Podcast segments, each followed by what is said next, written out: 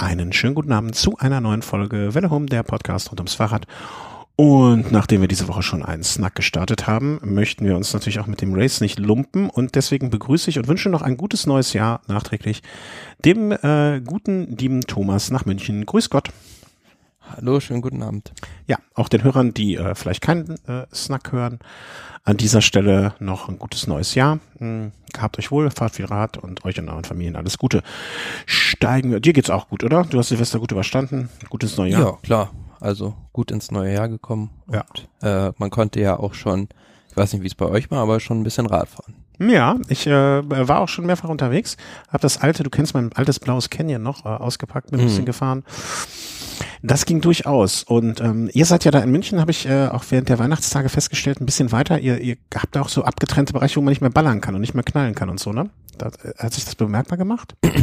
Ähm, nein, also da wo ich war, hat sich nicht bemerkbar gemacht, Mhm. weil das im, in einem, ja, schon nicht mehr im Innenstadtbereich war und gefühlt die Leute ihr komplettes Weihnachtsgeld für Feuerwerke ausgegeben haben. Ja, mei, wer es nötig hat, wer es meint, tun zu müssen, der, dem, dann, also mehr, äh, mehr als an die Vernunft der Leute appellieren kann man wahrscheinlich nicht. Aber ähm, ja, ich dachte, du hättest wenigstens das Glück davon zu profitieren, dass da, äh, da wo du feierst oder da unterwegs bist, noch nicht so viel, nicht mehr so viel geballert wird. Ich finde das ja auch ganz schön, wenn das äh, irgendwie, so ein Feuerwerk finde ich ja eigentlich ganz hübsch, aber wenn das so zentral gemacht wird, und dann dementsprechend weniger Belastung uns dazu führt, das finde ich auch noch angenehmer. Aber steigen wir mal direkt ein, was sich alles getan hat. Du hast diesmal ähm, in Alleinregie, muss ich äh, zugeben, weil ich äh, irgendwie noch nicht so richtig im Profizirkus angekommen bin. Ähm, fast in Alleinregie. Äh, das Potpourri für heute zusammengestellt. Und ja, äh, viel, viel sagen, viel aufheben, das wollen wir nicht machen, sondern einfach direkt starten. Und äh, das waren wir mit dem Punkt Rennen. Also alles rund um die Rennen, was hat sich getan? Ähm, wo sehen wir, warte mal, jetzt habe ich hier die Kapitelmarke falsch gesetzt. Ähm, was wurde angekündigt, das wurde verschoben, äh, was ist los sozusagen? Upsala. Lebst du noch? Herzanfall, alles Ja. gut? Kein Schlaganfall bekommen oder so? Nichts, alles gut. Gut. Das, ob das mal passiert ist, dass sich irgendjemand, vielleicht kennt das einer unserer geschätzten Hörer äh, schon mal, dass irgendjemand mal während eines Podcasts umgefallen ist oder ohnmächtig oder so? Habe ich noch nie gehört. Äh, wollen- wir wollen doch nicht die Ersten sein. Ah, oder eingenickt oder so. Hm. Also, fangen wir mit dem größten Rennen, was noch nicht angekündigt war für das kommende Jahr, die Vuelta. Äh, Strecke von der Vuelta 2012 ist vorgestellt worden. Und ähm, wie soll man sagen? Also äh, in diesem Fall, in diesem kommenden, äh, äh, nee, jetzt kann ich schon sagen, in diesem Jahr, äh, in diesem Jahr wird es eine Vuelta geben, die im Prinzip so gut wie gar nicht südlich von Madrid stattfindet, die so gut wie gar nicht im Bereich von Andalusien stattfindet. Äh, nee, Andalusien, doch, war ich richtig, ja. Das ist da unten, genau. Ähm, die so gut wie gar nicht in, ähm, na, sag mal schnell, Gegend um Barcelona, äh, Katalonien. Katalonien, das wollte ich auch eben sagen, die so gut wie gar nicht in Katalonien stattfindet, sondern sich eigentlich ein bisschen in den. Norden beschränkt, beziehungsweise es geht ja schon ganz, ganz weit nördlich in den Niederlanden los mit dem Start in Utrecht. Mhm. Und ähm, ja, dann kommt man irgendwann zurück in Richtung Baskenland, dann gibt's mal einen Abstecher nach Frankreich, fährt dann unter anderem auch eine Bergankunft am Col de Tourmalet und ähm, ja, im Prinzip ist bei dieser Vuelta etwas Ungewöhnliches, denn äh, die schwierigste Phase ist eigentlich die zweite Woche und die dritte Woche, ich will nicht sagen, ist recht leicht, leicht aber ist nicht gewöhnlich wie bei der Vuelta super schwer. Ja, das habe ich auch, äh, ich habe die, die Vorstellung selber nicht ganz verfolgt, aber man muss sich einfach mal die letzten ähm, Tage anschauen. Also ein Zeitfahren von 33 Kilometern, ähm, okay, damit startet man die letzte Woche, dann eine bergige Etappe, dann zweimal flach, völlig un- und dann auch gar nicht so kurze Etappen, ne? also zweimal 170 Kilometer flach in den, äh, an dem, äh, was ist das dann, an dem Don Mittwoch und Donnerstag? Mhm. Nee, Quatsch, ähm, äh, Donnerstag und Freitag, dann nochmal eine Mountain-Etappe äh, hoch zu einer Alto de la Covatilla und dann ist auch schon Schluss. Also sehr, sehr komisch. Aber was hat die geritten? Hast du irgendwo mal was gelesen, Kommentar dazu, wie es dazu kommt? Den genauen Grund dafür kenne ich auch nicht, aber ja, ist mal ein bisschen was anderes und ähm, verspricht natürlich schon von Anfang an sehr viel ähm, Aktionen in dem Rennen. Ja, klar, aber ich bin gespannt. Also ich kann mich nicht erinnern, dass wir das in den, in den letzten Jahren irgendwann mal in dieser Form hatten. Ne? Vielleicht verspricht man sich auch, okay, ne? also ich, wir alle erinnern uns an diese Highspeed-Etappe. Vielleicht wird sowas für die Etappe am äh, Freitag, äh, am Donnerstag, Freitag der letzten Woche noch, ist das nochmal vorgesehen, sozusagen von denen? Mhm. Ähm, ne, dass man auf so etwas hofft, dass irgendein Team vielleicht in Zugzwang kommt und da so etwas initiieren muss. Also ich bin gespannt. Also ich sehe dem jetzt mal ich sag mal so, die Vuelta ist ja für uns, glaube ich, wenn man die drei Rundfahrten betrachtet, jetzt die am wenigsten wichtige oder diejenige, wo ich mir am meisten noch denke, okay, sollen sie mal ein paar Experimente machen, wenn die anderen dann später dann dafür gut befinden und übernehmen, umso besser.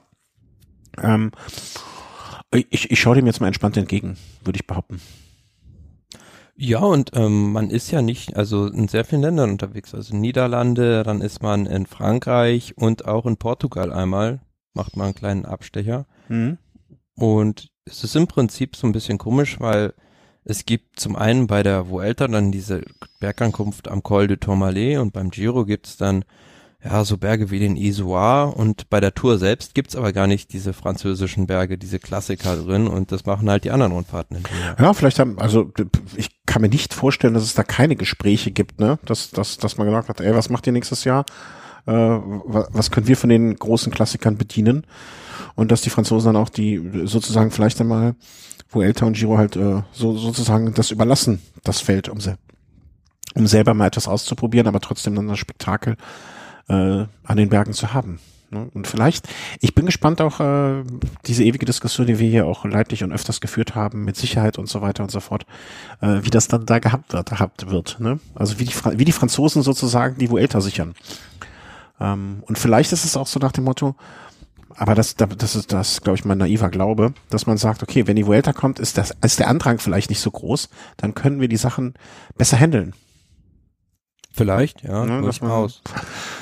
Ist so ein Gedanke, den hatte ich eigentlich vorher noch nicht, aber jetzt, je länger ich drüber nachdenke, ne, also vielleicht sehen wir nächstes Jahr den, den Giro in Alp GS und den, die Vuelta äh, am Mont Ventoux und äh, die Tour, die Tour fährt dann, also äh. Diese, ja, genau.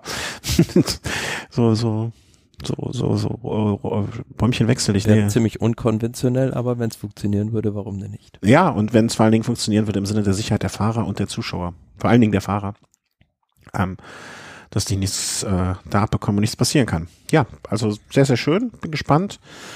Vuelta, wie gesagt, in den letzten Jahren immer, immer eine Bereicherung gewesen und äh, in diesem Jahr sicherlich nochmal durch die Konstellation mit Tour und Olympia und der WM ähm, ja nochmal etwas äh, spannender im Vorausblick äh, in Hinsicht dessen, wer sich überhaupt darauf fokussiert. Mhm.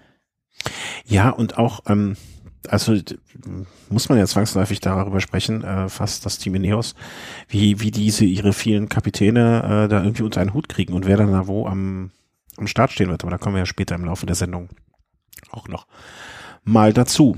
Mm, unkonventionelles Zeitfahren haben wir hier als zweiten Tagesordnungspunkt. Und zwar ist das äh, das Zeitfahren der ähm, Tour de Suisse. Und in der Tat mhm. auch wieder so, bitte? Ja. Achso, du trinkst, Entschuldigung. Ich wollte dich nicht in zu, zu, äh, irgendwie. Äh, auch ein Zeitfahren, was ich in der Form mich nicht erinnere, äh, jemals gesehen zu haben und auch einer der Geschichten, du wirst wahrscheinlich schon denken, was ich dann sagen, was ich sagen werde, die mir wirklich großes Kopfzerbrechen bereiten, ähm, in Bezug auf die Sicherheit der Fahrer. 31 Kilometer lang, im Prinzip 21 Kilometer Bergzeitfahren bergauf mit ähm, Höhenunterschied von rund, wie viel ist das? 300 Höhenmeter, kann das sein? 300, 350? 900 so ungefähr. Hä? Was?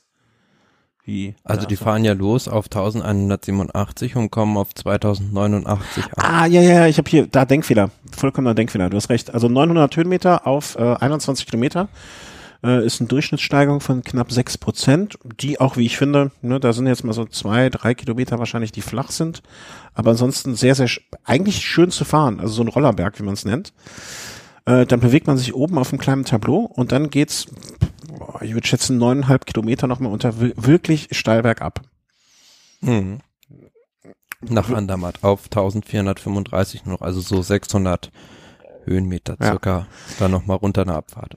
Da dreh, stellen sich bei mir alle Nackenhaare auf. Du freust dich auf die gekonnten Abfahrkünste. Und ähm, ja, ich meine, wir sehen also, weil ähm, ich habe sowas bislang im Radsport, äh, kann ich mich nicht daran erinnern, dass es mal so ein Bergzeitfahren gab, wo es hinterher eine Abfahrt gab. Ja, nee, überhaupt nicht. Und ähm, im Prinzip wird, wird die Gefahr von der Strecke ausgehen. Ne? Also was weiß ich, wenn das jetzt Serpentinen sind äh, oder lange Geraden mit Spitzenkurven, diese Strecke kann sehr einfach sein. Ich übertreibe jetzt bewusst, aber lass das Ding einfach 9,5 Kilometer geradeaus, einfache Straße gehen. Dann äh, setzt sich jeder irgendwie aufs Rad, rollt runter und kommt unten an und legt vorher oben nochmal, oben wechseln sie vielleicht nochmal das Rad, äh, kann ich mir fast sogar vorstellen, dass man oben aufs Zeitfahrrad vielleicht wechselt, wenn es gerade runtergehen würde, Gewicht egal ist und äh, legt dann eine Einfachübersetzung von 5511 auf. Und, ja, aber ich glaube eher in einer, in einer Abfahrt mit einigen Kurven oder so, da ist man dann mit dem Straßenrad schneller als mit der Zeitraummaschine. Ja, ja, ich meinte ja jetzt bewusst übertrieben, ne? Man möge sich jetzt ausmalen, es geht neun Kilometer einfach geradeaus. Ähm, es wird irgend, wird natürlich dann eher sein, dass die auf normalen Straßen, Straßenrad wechseln, vielleicht mit ein bisschen mehr Gewicht auch, vielleicht sogar andere Bremsen. Ich, ich könnte mir gut vorstellen, dass das so eine Geschichte ist, dass man mit einem extrem leichten Rad bergauf fährt. Leichter Gang, leichte Übersetzung. Ähm, und äh, dann vielleicht auch noch mit der Felgenbremse und oben auf ein komplett anderes Rad wechselt mit einem, bess mit einem besseren Bremsverhalten noch mal ein bisschen Ge äh, Gewicht spielt ja keine Rolle mehr ähm, kann ich andere Übersetzung sogar vielleicht ne also da fährst du ja wirklich so wie das ausschaut ähm, wirst du einen dicken Gang runterbrettern aber wird sich am Ende zeigen, je nachdem wie die Strecke ist. Aber es ist mir nicht ganz wohl dabei, um, um der Schisser, sagt der Schisser in mir. Ja, aber was so die Straßenverhältnisse angeht, mache ich mir eher weniger Sorgen bei den Schweizern. Ja, da, das nicht, aber äh, Straßenverhältnisse nicht, aber die, die Gefahr, die die, also am wievielten Tag ist das, weißt du das? Ist das, am, das ist der vorletzte Tag, meine ich, und danach gibt's ja noch eine Etappe, die auch sehr schön ist, zwar nur 117 Kilometer, aber ja, mit zwei Or-Kategorie-Anstiegen und zweimal erster Kategorie. Und ähm, ja, also wenn an dem Tag, wenn von dem Tag einfach sehr, sehr, sehr viel abhängen sollte, wenn zwei Führende da nah beieinander sind oder so, und du an dem Tag halt einfach dann mal all in gehst und alles riskierst, boah. Ich, ich muss immer daran denken, an diese zweite Rundfahrt, Runterfahrt von Alp d'Huez, wo alle immer gesagt haben, da kann man im Rennen nicht runterfahren, das kann man im Rennen nicht runterfahren ähm, wo es dann ja auch nochmal hinterher bergauf ging auf der anderen Seite. Und nachdem ich das runtergefahren bin, dachte ich mir auch. Col de ähm, heißt das so? Die Abfahrt von Alp d'Huez hinten runter ja. sozusagen? Ja. Genau. Ja, und wo alle hinterher gesagt haben, das, oder vorher gesagt haben, das kann man nicht hinter, runterfahren und hinterher gesagt haben, das konnte man nicht runterfahren. Ähm, ich bin einfach ein Schisser. Muss, muss das Kind beim Namen nennen. Wahrscheinlich äh, hätte ich mit, keine Ahnung, 20, 21, 22 gesagt, gib mir das Rad, Bretter hier runter, aber man wird ja auch alt und vernünftig oder auch dumm. Ich weiß es nicht. Ich bin gespannt. Ich, ich drücke uns allen jetzt schon die Daumen, dass wir an dem Tag, äh, hier ist ja auch schön so in der Vorbereitung, ähm, Tour de Suisse, ne, Vorbereitung zur Tour de France, dass mal wieder so ein Froome da abfliegt, ne, oder so ein anderer von den, von den wirklichen, ähm, wie soll man sagen, äh, na, sag mal. Ja, gut, ich glaub, glaube letzten Endes ist es die Tour de Suisse und da wird nicht zwingend äh, das letzte Risiko gegangen. Ja, ja, vielleicht, aber ähm, nichtsdestotrotz irgendein, irgendein äh, wie heißt das hier, äh, Fahrkünstler, ich wollte sagen Fahrkünstler, nicht Fahrkünstler, ähm, ach, ich komme jetzt nicht auf das Wort. Steuerkünstler, Steuerkünstler wollte ich gerade sagen, ne, wird, äh, wird da schon mal abfliegen. Da bin ich äh, relativ sicher. Äh, das, das wird schon funktionieren. Nun ja, äh, sind wir gespannt und hoffen, dass es gut ausgeht. Das äh, wäre eine schöne Sache ähm, Wild Teams für Giro d'Italia wurden vorgestellt. Äh, ja, wie zu erwarten.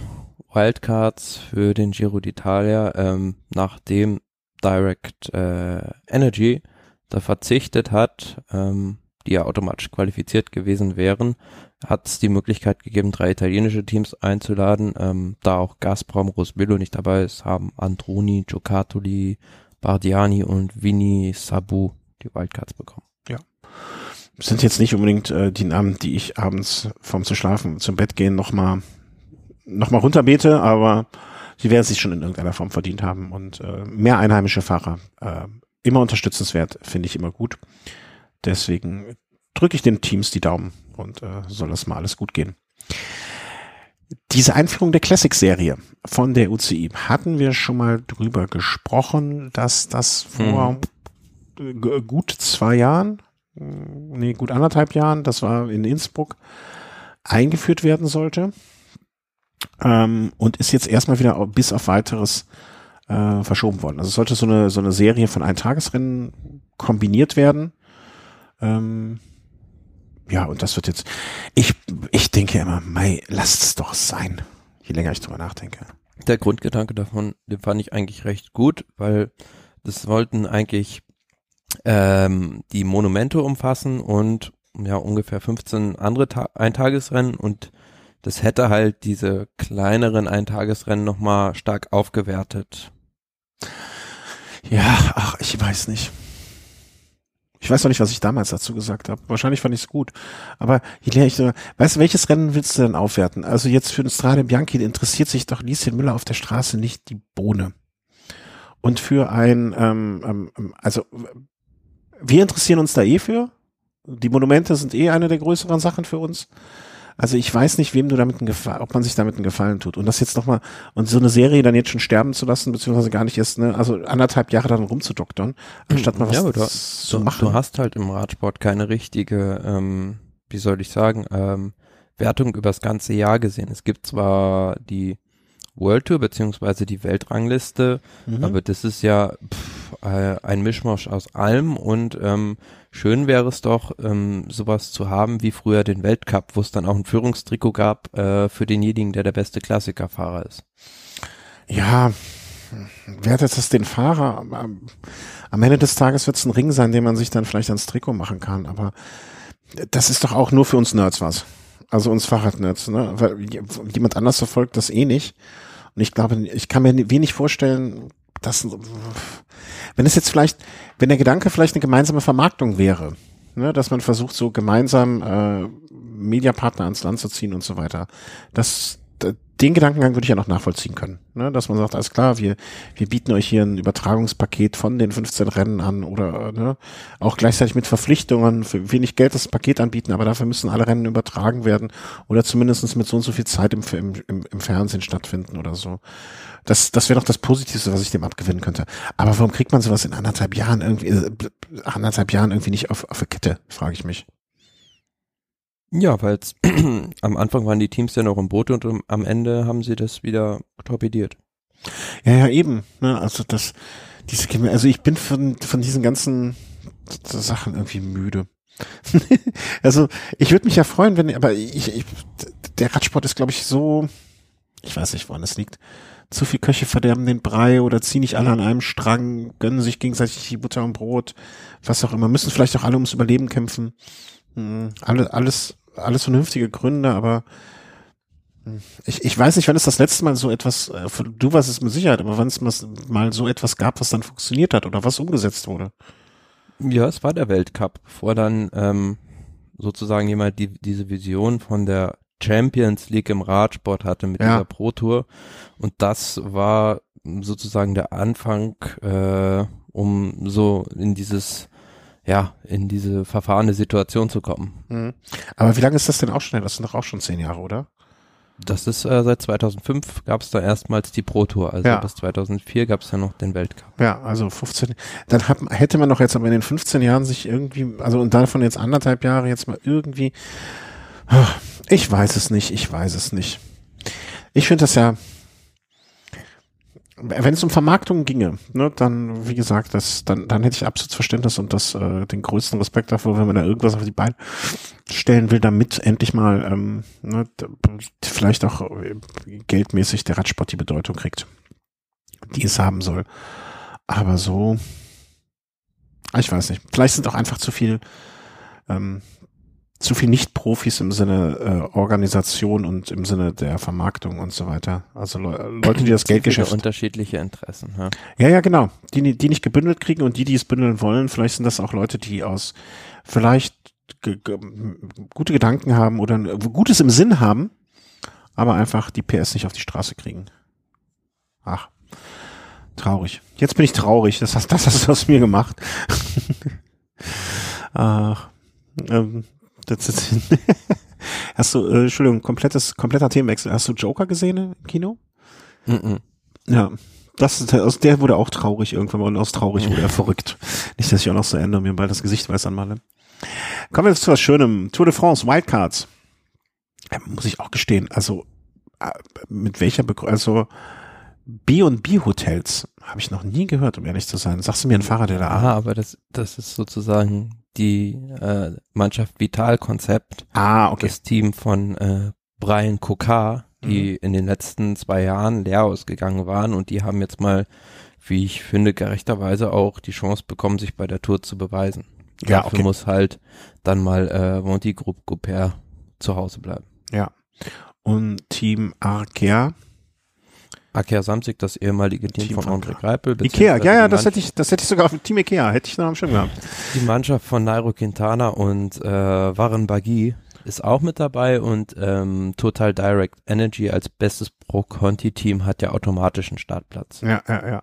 von ja. daher letzten Endes, wir hatten es ja befürchtet im letzten Jahr, dass dadurch so bisschen durch diese äh, Reform die ähm, einheimischen Teams, die Franzosen sowohl als auch die Italiener, ähm, da in Gefahr wären, die Wildcards nicht zu bekommen bei den jeweiligen Grand Tours, aber es hat sich ja doch jetzt eine Lösung dafür gefunden, dass da auch die nationalen kleineren Teams mit dabei sein können. Ja, irgendwie ins Boot geholt werden. Mhm. Also damit stehen dann dort äh, die Teams, die 22 sind es, glaube ich, ne? Ja, 22 ja. Teams. Dann auch fest. Fällt mir gerade auf. Nee, äh, streichen wir aus dem Protokoll. das haben wir doch gehabt. Ähm, Jumbo machen wir Themenhobbing, das ist schön. Ähm, Jumbo greift mit Top Trio und Martin an. Also, Jumbo macht das, was äh, Ineos wie man vielleicht vorgestellt hat, vielleicht ähm, in den letzten Jahren so als funktionierende Praxis ähm, unter Beweis gestellt haben, ähm, dass man einfach vielleicht, wenn man einen Toursieger oder einen Giro-Sieger haben möchte, den Sprint komplett außen vor lässt und dann überhaupt nichts mehr macht.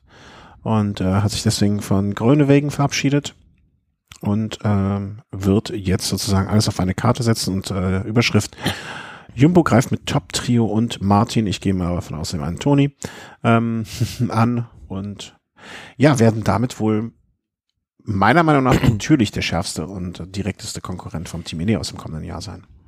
Also da bahnt sich ja jetzt ein Duell quasi an zwischen diesen. Also ist jetzt vielleicht mal eine Mannschaft da, die das Team Ineos herausfordern kann, wenn die das, äh, wenn die wirklich das machen, was die hier ankündigen, nämlich sowohl Kreuzweig, Roglic als auch Tom Dumoulin zur Tour zu schicken als äh, Dreierspitze sozusagen. Wenn die sich einig sind, dann wird's natürlich auch für das Team Ineos mal spannend zu sehen, wie sie da bestehen können. Aber ich finde es schon generell recht Darf ungewöhnlich. Ich kurz? Jeder, jeder bitte, der äh, zu Hause jetzt in genau in diesem Moment, wo der Thomas die drei Namen hintereinander so gesagt hat, genauso an Ulrich Klöden Vinokurov gedacht hat und dem Kampf gegen das Team US Postal oder wie sie damals auch immer hießen, möge jetzt bitte kurz zu Hause, ganz kurz den Arm heben oder in der Bahn, weil äh, ich mach's jetzt, äh, das, die Dreierspitze, die damals so fantastisch funktioniert hat.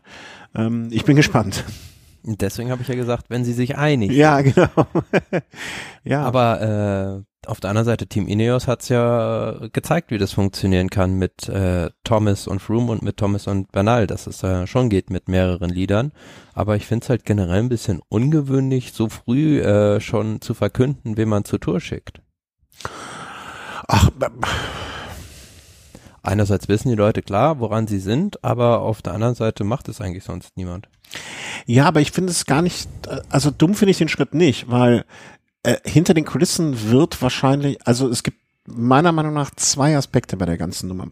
Aspekt eins, ähm, von Anfang an jetzt zu sagen, das hatten wir, glaube ich, bei anderen Teams, ich, ich erinnere mich so ganz dunkel vor drei, vier Jahren oder irgendwie so schon mal, zu sagen, alles klar, das ist jetzt unser, ich sag jetzt mal, von den acht Leuten haben wir drei schon mal gesetzt, das heißt noch fünf kommen dazu.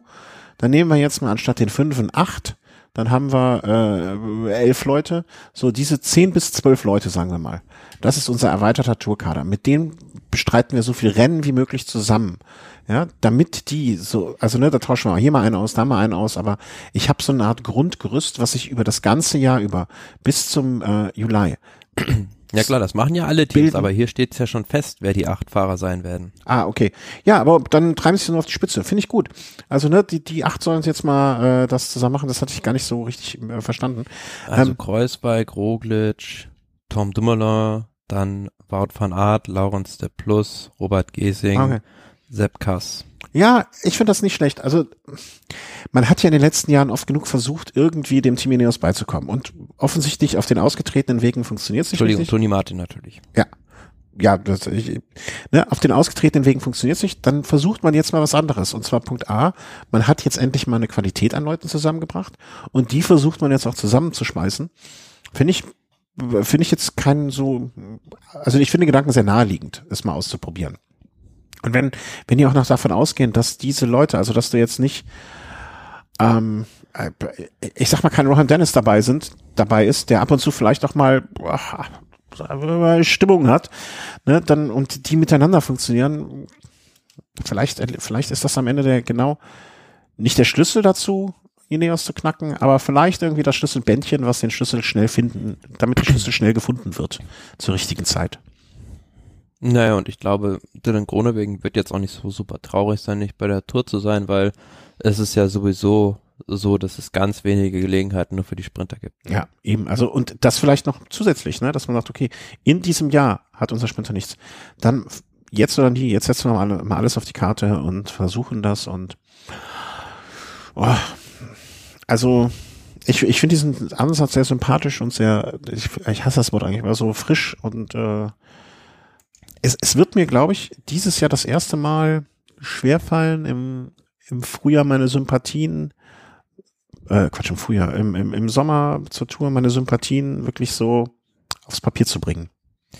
Aber wie gesagt, ich bin noch mal gespannt, ob nicht einer von diesen dreien, also Kreuzberg, Roglic oder Dumoulin, dann vorher noch den Giro bestreitet, weil da gibt's jetzt auch ja wahrscheinlich im Hintergrund so einen Stühlerücken zwischen Jumbo und Bianchi, weil die italienischer Radsponsor sind, dass da doch einer der Ära halb ja beim Giro antritt. Also wenn ich Bianchi wäre, dann würde ich, glaube ich, mich davon überzeugen zu lassen, ein Jahr den Giro mal den Giro sein zu lassen. Ähm, mit, mit, mit der, mit der, also wenn ich Manager bei Jumbo wäre und mit dem Bianchi-Manager gerade das Gespräch hätte, dann würde ich sagen, pass mal auf, dein, äh, wie heißt es, dein Oltre, oder wie heißt das andere, Simpli, nee, nicht Simplicissima, Superissima oder irgendwie so etwas, das könnte in die Geschichte eingehen als das Froome Besiegerrad. Das könnte in die Geschichte eingehen als das Rad, was die jahrelange Dominanz von Team Ineos gebrochen hat. Das könnte das Rad sein, was das neue, das könnte euren, das könnte eure Marke retten.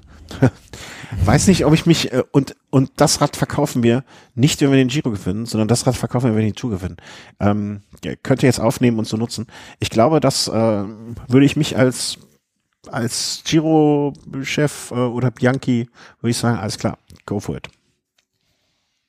Ich glaube, Ja, aus, aus marketingtechnischen Gründen, ähm, der Giro wird da nicht glücklich drüber sein, aber marketingtechnisch würde ich da äh, als Bianchi-Mensch sagen, ja, aber du weißt, mein Freund mit dem Betonmischer steht draußen und wenn das nicht klappt, Füße Beton, ab in die Adria. Das wäre mein Ansatz so. Ich habe vielleicht zu viel Mafia-Filme in letzter Zeit gesehen.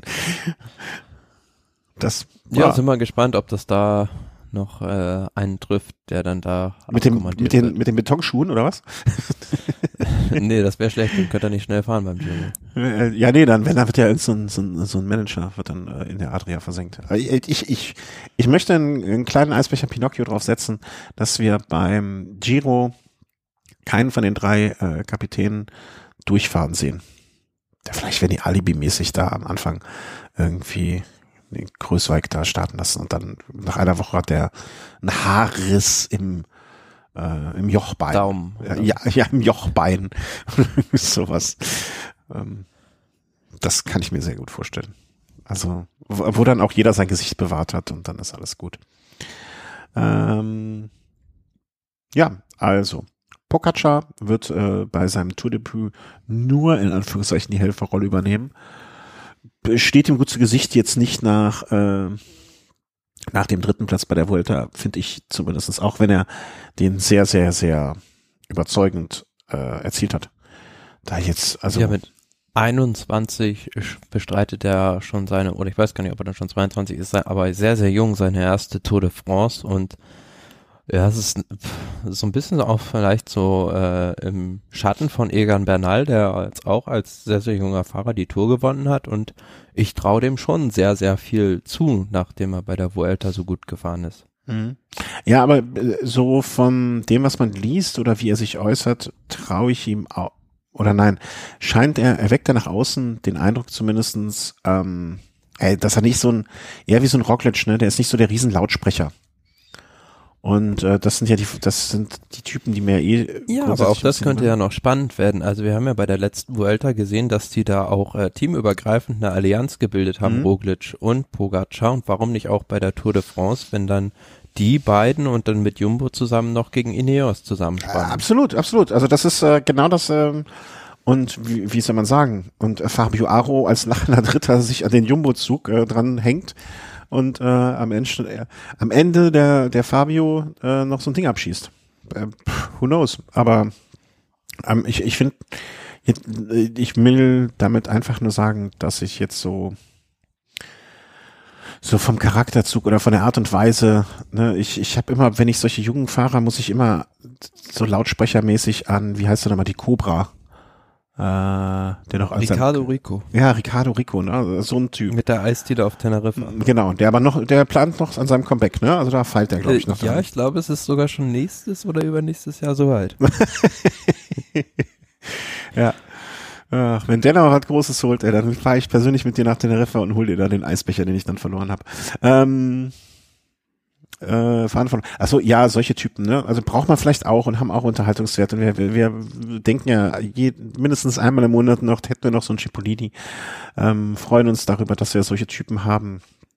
Aber ich finde gerade in jungen Jahren mit 21 und so da, da nicht der große Lautsprecher zu sein und äh, vielleicht auch ein bisschen, hat Bernal ja auch erstmal ruhig seine Helferrolle angenommen und auch zu reflektieren, dass man vielleicht noch gar nicht so weit ist, wie es die Ergebnisse einem erstmal vorgaukeln.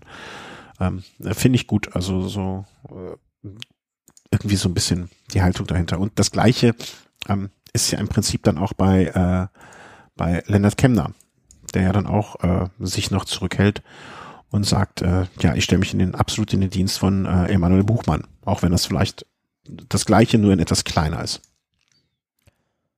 Ja, also ähm, da denke ich mal, wird es auch eher noch so sein, dass er jetzt vielleicht noch so eine Art Lehrjahr mhm. bei der Tour de France hat, eher er dann vielleicht auch mal eine Grand Tour auf eigene Ambitionen bestreitet. Im letzten Jahr war er super vielversprechend und vor allem, was da große Hoffnung macht, ist, dass der in der dritten Woche wenig abgebaut hat, im Gegenteil, der fast noch stärker geworden ist. Ja? Hm. Ich habe gerade einen ganz komischen Gedanken und da, da muss ich jetzt nochmal ganz weit zurückspringen äh, an äh, zur Vuelta. Vielleicht hat die Vuelta auch so ein bisschen den Gedanken, dass sie sich, äh, kommt mir jetzt gerade, wo du das meinst mit der dritten Woche. Vielleicht ist auch so ein ganz klitzekleines bisschen der Hintergedanke der Vuelta, dass man sich selber interessant machen möchte für Fahrer, dem man eine dreiwöchige Rundfahrt eigentlich nicht so richtig zutraut. Ich habe so einen Jakob Vogelsang im Kopf weißt du? Dass man sagt, okay, dieses Jahr ist mit dem schwierigen Giro, einem schwierigen Tour, mit Olympia, mit der Weltmeisterschaft und so weiter, haben die Top-Fahrer so eine hohe Belastung. Also es gibt so viele Möglichkeiten, es gibt so viele Schwierigkeiten beim Saisonaufbau, dass man sagt, pass mal auf, wir versuchen als Vuelta vielleicht auch mal den Fahrer, der sonst nicht für die klassische Grand Tour drei Wochen genug mitbringt, der nicht genug Regenerationsfähigkeiten hat. Also ne, vielleicht auch so ein ähm, hier, wie heißt er? Äh, nicht Richie Port, der Schwimmer. Nee, doch, das war, äh, wer war das nochmal? Richie Port. Nee, ich meine aber einen anderen. Äh, genau, Richie Port ist bei BMC gefahren. Äh, komm nicht auf den Namen. Mhm. Ähm, irgendwo, komm, komm jetzt nicht auf den Namen. Ähm, auf jeden Fall, dass man versucht, solche Fahrer, für solche Fahrer auch attraktiv zu sein. Kam mir gerade. Ja.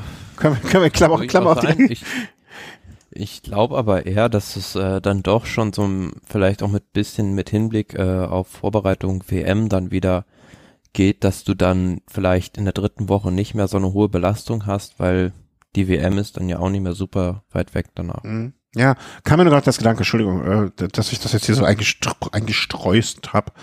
Ähm, ganz nebenbei erwähnt, die WM in diesem Jahr wird ja auch super in Egler. Also es ist wieder eine reine WM, ähnlich wie Innsbruck für die Bergfahrer. Hm.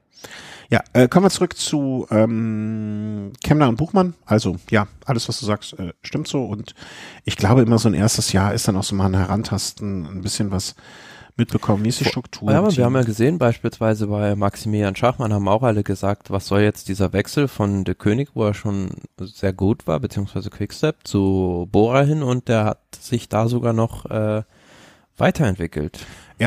Sage ich äh, unterschreibe. Also da muss ich auch sagen, äh, da lag ich echt, wo ich gesagt habe, mal, ich weiß nicht, ob das so das Richtigste ist, ich weiß nicht, ob das so klug ist, äh, lag ich vollkommen verkehrt. Also muss man das auch mal ehrlich jetzt sagen. bei diesem Wechsel viele mit der Stirn gerunzelt. Ja, ja, also ich, ich, ich äußere mich dazu nicht mehr, bevor ich nicht, bevor nicht die ersten Rennen stattgefunden haben. Ähm, ziehe ich alles zurück, was ich da gesagt habe und behaupte das Gegenteil, zumindestens ähm, was Schachmann betrifft. Ja, gucken wir mal, was Kemner und ähm, Buchmann da im nächsten Jahr zaubern. Dann war komischerweise so etwas, was ganz, äh, wie soll man sagen, ganz für uns ganz unzeitgemäß wäre, waren die Einzelzahl, waren die ähm, australischen Meisterschaften, die ja traditionell Anfang des Jahres äh, stattfinden und nicht wie bei uns jetzt irgendwie so äh, oder auf dem Kontinent. Äh, wann war das? Das ist immer vor der Vuelta, kurz vor der Vuelta, ne? Nee, kurz vor der Tour. Die so. sind immer Ende Juni, die Ende Juni, Nationalmeisterschaften in Europa. Ja, also äh, ganz anders und ähm, ja, also Ron Dennis, äh, der der große Favorit.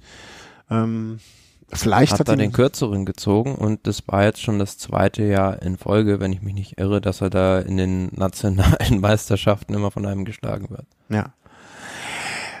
Also was man auch immer von ihm hält, was man auch immer über ihn denkt oder was, was wie er sich auch immer gibt, das ganze Hin und Her der letzten Wochen, Monate ähm, äh, scheint da ja auch nicht ganz an ihm vor, ohne Spuren vorbeigegangen zu sein. Hm, Das äh, insofern, ja, also finde ich menschlich sehr verständlich, dass äh, das so gekommen ist oder so passiert ist. Und man muss auch sagen, also nichtsdestotrotz, äh, der, er ist zweiter Australien. Also da sind jetzt zwar nicht mehr die großen Namen, die dahinter kommen. Ne? Also Chris Harper als Dritter von Jumbo hat dann da schon fast zwei Minuten Rückstand. Aber ähm, also ich glaube, der hat das Zeitfahren jetzt nicht verloren. Oder meinst du, dass die bei Nios sich jetzt schon Gedanken gemacht haben, ob das jetzt die richtige Investition war? Pff, Ja, sowieso so ein bisschen die Frage, welche Rolle Rowan Dennis in dem Team spielen soll, aber ich glaube, er setzt sich da so im Wesentlichen die Grand Tour Zeitfahren als Ziel und auch äh, Olympia wird er ganz groß schreiben. Ja. Ja, und wie alt, muss ich mal nachgucken, das interessiert mich mal, ähm, wie alt Ron Dennis eigentlich ist. 1990 geboren. Ach, wann ist er noch gar nicht? Neun, äh, was haben wir jetzt gerade? Das ist ja relativ einfach. 30. 29, ja. Ja.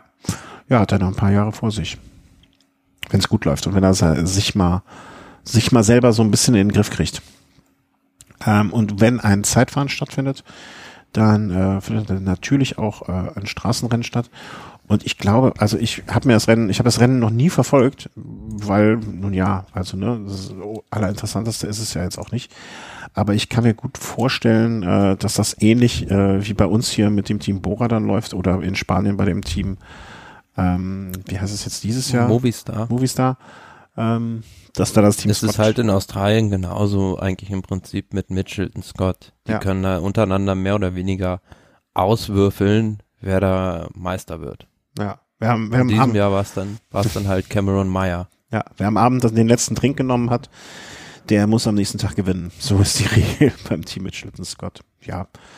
Da ja bald auch dort das erste Rennen dann starten wird, äh, dieser Fokus auch kurz nach Australien dann rüber. Ansonsten, ja, ist da auch nicht viel zu sagen. Ne? Also Glückwunsch an den Herrn Meier. Möge er die australischen Meistertrikot, das australische Meistertrikot dieses Jahr äh, durch die Welt tragen. Gut, das war jetzt alles, was wir zu aktiven Rennen zu sagen hatten und haben äh, über Veränderungen oder was da passiert ist. Und sind damit, ja, ihr merkt ja, wir sind immer noch so ein bisschen Off-Season. Ne? Das ist immer, finde ich immer äh, bisschen komisch, aber ja, Ergebnisse gibt's nichts groß. Kommen wir zum Thema Sonstiges, also auch äh, Gossip oder wie man es auch immer nennen mag. Und da gab's, das habe ich auch mitbekommen, so ein bisschen das Hin und Her. Ist er da? Ist er nicht da? Dann ist er wieder doch da. Ist er da lange geblieben? Man weiß es nicht. Ähm, von Chris Froome, seinem Trainingszustand und äh, dem Trainingslager auf, was war das, Fuerteventura, glaube ich? Äh, Mallorca. Mallorca? Aber er war dann später Ja. auf Fuerteventura, oder? Äh, momentan sind die auf Gran Canaria. Also Mann. ich, Inseln und ich, ja. Ich verfolge das so ein bisschen auf Instagram, was da Team Ineos als auch Chris Froome macht und der ist da momentan ja sehr, sehr aktiv, muss man sagen. Das ist schon ein bisschen, so hat man das Gefühl, der möchte den Leuten jetzt Sand in die Augen streuen. Äh, meinst du, der ist sehr, sehr aktiv im Sinne von Training oder von äh, Social Media? Ja, er postet ununterbrochen Sachen und äh, um so ein bisschen gefühlt schon so mit Absicht zu zeigen, halt, äh, ich mach was. Also ich sitze jetzt nicht nur auf der Couch. Ja, das sowas äh, stimmt mich dann auch immer ein bisschen äh, fraglich, ne? Also so, A, soll man die Zeit nicht besser auf anderes nutzen, ähm, sei es Regeneration oder Training. Oder B, so ein übertriebenes Mitteilungsbedürfnis als äh, Sportler, der da auch vielleicht so konzentriert, also ich finde, das ist ja auch ablenkend in einer gewisser Hinsicht, ne? Also komisch. Aber wollen wir mal. Ja, aber was, was halt dabei auch auffällt, so beispielsweise, wenn man das ein bisschen vergleicht, was so ein Froome da macht und was dann Egan Bernal beispielsweise macht, also Froome zeigt halt sich irgendwie in Zeitfahrpose und wie er wieder mit seinem Zeitfahrrad fährt, aber äh, konkrete Daten sieht man da nie. Also bei Bernal, von dem sieht man immer nur, dass er jetzt äh, 270 Kilometer am Tag gefahren ist. Wobei, ob, Also das, das ist- ob das noch sinnig ist, steht mir auch wieder am anderen Blatt. Äh, ja, ich meine, vielleicht will sich Team Ineos auch nicht nicht in die Karten schauen. Kann, ja- kann ich auch verstehen. Also, Nö, das mit Sicherheit nicht, aber es ist ja die, die entscheidende Frage, die alle Radsportfans beschäftigt. Wie geht es Chris Froome? Und äh, diesem Bericht zufolge war es ja so, dass er dieses erste Trainingslager 10. bis 20. Dezember auf Mallorca frühzeitig verlassen haben soll, weil er da gesundheitliche Probleme hatte. Und da gibt's dann auch dieses Zitat ähm, eines sportlichen Leiters, Dario Cioni, der gesagt hat, ähm, irgendwie sinngemäß, ähm, wer weiß, ob das nochmal was wird. ja, das habe ich auch gelesen. An, weißt du, welches Zitat mich da äh, aus einer Meldung viel mehr verunsichert? Er und Ineos werden, also ne, äh, Froome und Ineos werden wirklich alles tun, um ihn in seiner Bestform an den Start der Tour de France zu bringen. Das, das Zitat finde ich fast noch gefährlicher. Also nicht da mit dem Feuer spielen, ne? Ähm,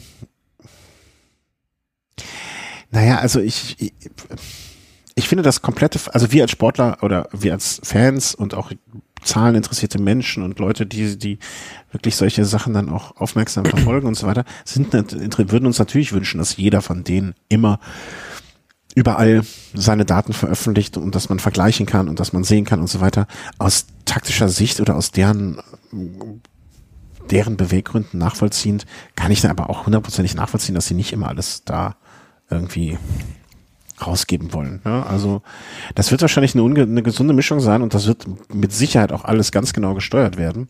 Das war alles klar, Froome ist noch nicht so weit. Äh, wir machen dem jetzt mit Bernal ein bisschen Angst, dass der hier irgendwie, keine Ahnung, äh, alle zwei Tage eine neue Kette braucht, weil die alte durchgefahren ist, weil er so viel Kilometer runterschrubbt. Ähm, und der Froome macht hier schön Wetter, alles super High-Detail äh, per Social Media. Ähm, alles, um das ein bisschen undurchsichtig zu gestalten, kann ich jetzt aus Teamleitungssicht auch gut nachvollziehen, das so zu machen. Naja, er hat dann zwar diese Meldung so ein bisschen relativiert, Froome, mit seinem äh, einem Posting, aber er hat halt auch nicht bestritten, dass er, also er hat nur geschrieben, mein letztes Trainingslager war auf Mallorca, aber er hat halt nicht geschrieben, ob was durchgefahren ist. Ja, ich finde das immer so, so ein bisschen Spielereien, aber auch so, so, so von deren Seite. Ne? Also klar, wir als Fans hätten es gerne, die Informationen alle.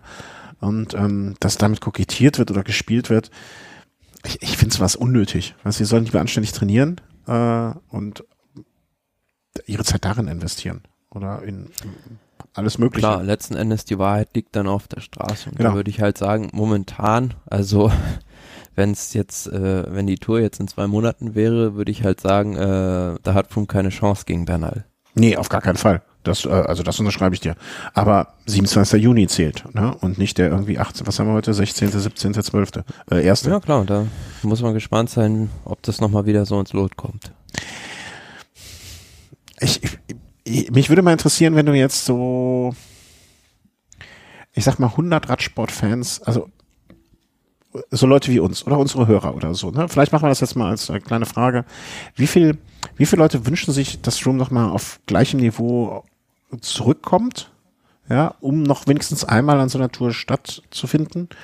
Und ähm, oder wie viel sagen, wir sind so oft von dem beschissen worden oder wir, wir, wir, wir, wir, wir ne? also es, es reicht uns jetzt mit dem, soll er ruhig wegbleiben. Also es würde mich wirklich mal interessieren, was Leute so denken.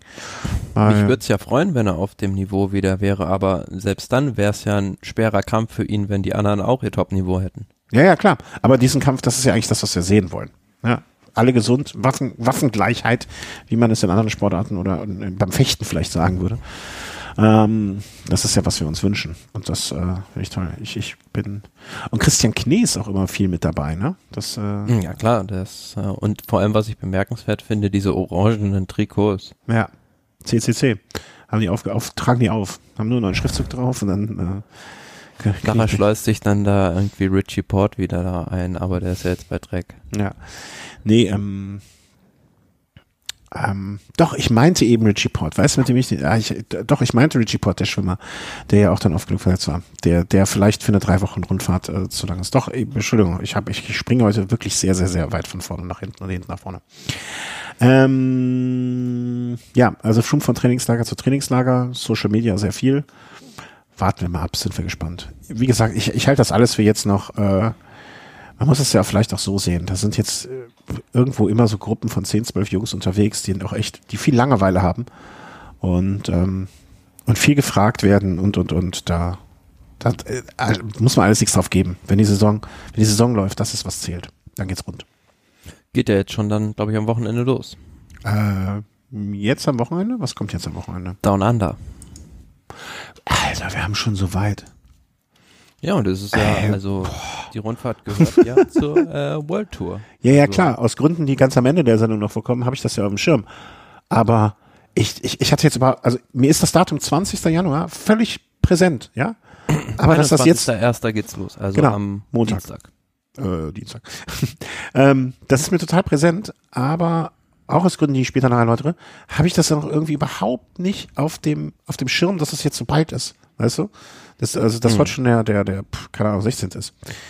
Nun ja, mh, hm, nicht wundern übrigens, es kann sein, dass die Folge heute 16. aufgenommen, erst am 18. veröffentlicht wird, aber macht euch dann keine Sorgen.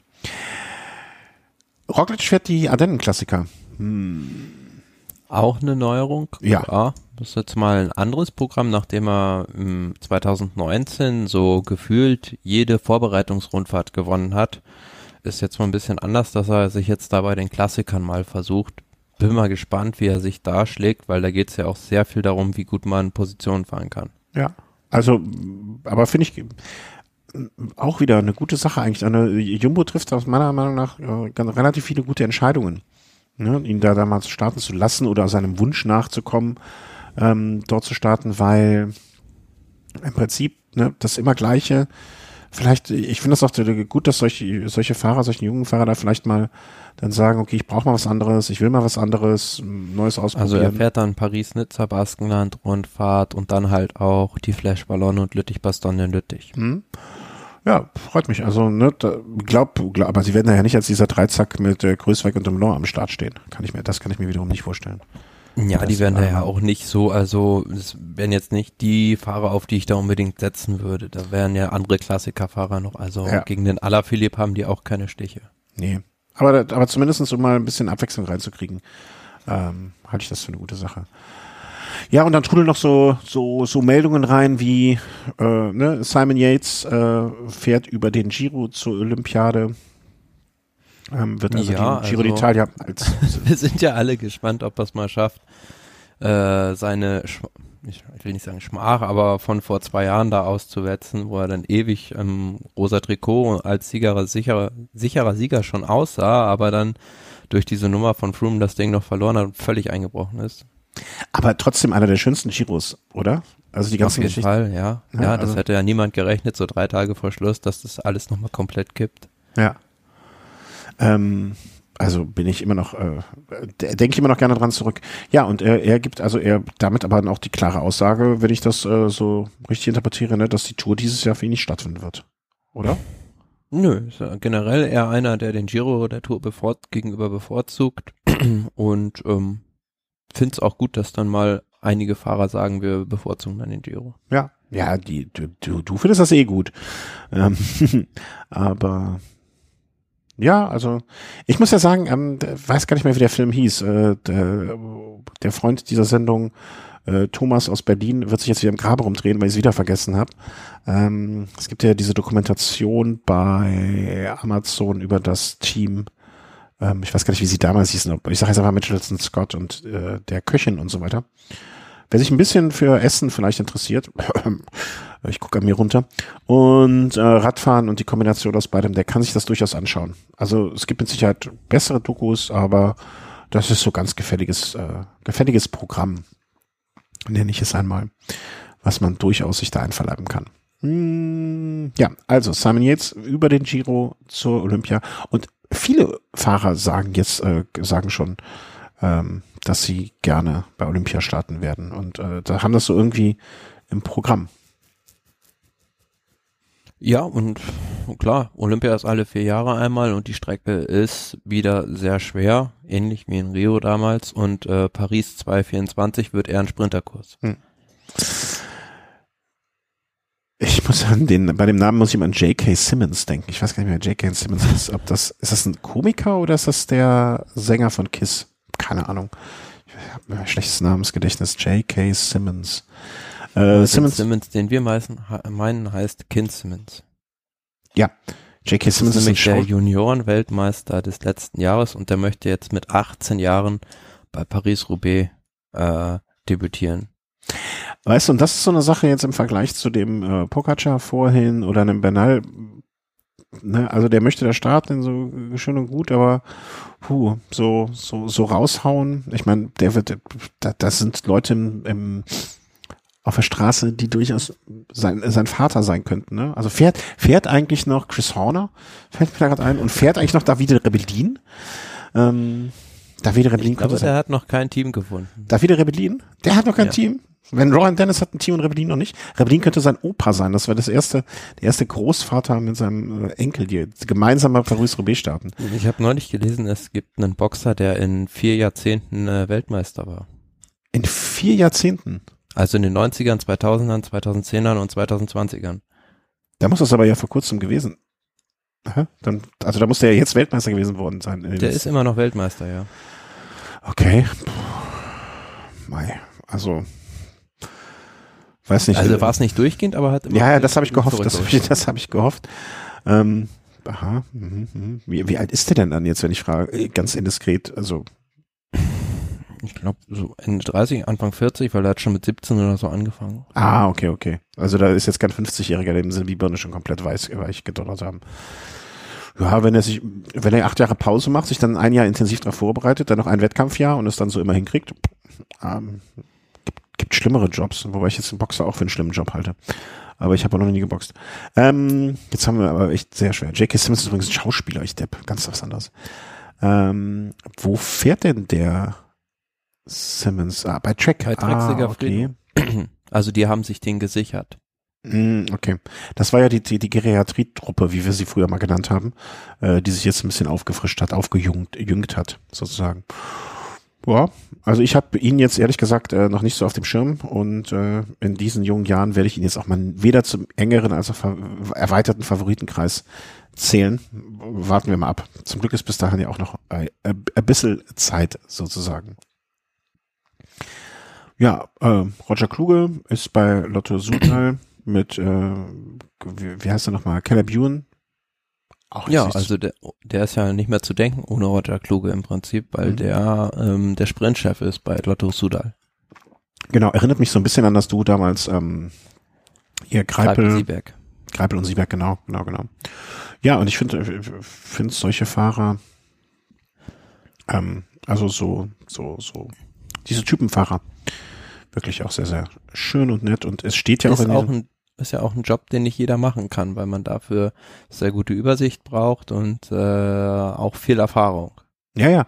Und vor allen Dingen auch das so, so ein bisschen eine Mischung aus Talent, Gespür, Training.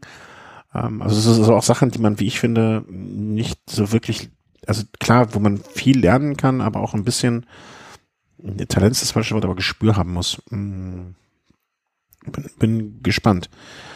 Ja, und dann hat man dem äh, Roger jetzt mal einen neuen Vertrag spendiert bis 2022, ja. deswegen darf er dann jetzt auch bei Lotto Sudal noch bleiben. Ja, und wird auch bei Olympia auf der Bahn zu sehen sein, wie man in gleicher Meldung lesen konnte. Auch schön. Also Olympia, wie Chris und ich ja immer ganz groß geschwärmt haben, ist ja eines der großen Sportereignisse überhaupt. Ganz groß.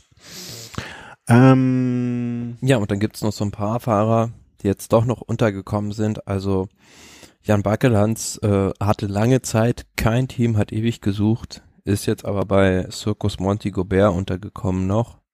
Mhm. Und ähm, genauso ging's Domenico Pozzovivo. Beides Fahrer, die man vor allem mit schweren Unfällen in Verbindung bringt. Also Pozzovivo wurde im Herbst irgendwie von einem Auto angefahren und ja, hat deshalb lange auch keinen Vertrag gefunden, ist jetzt aber zu NTT gewechselt.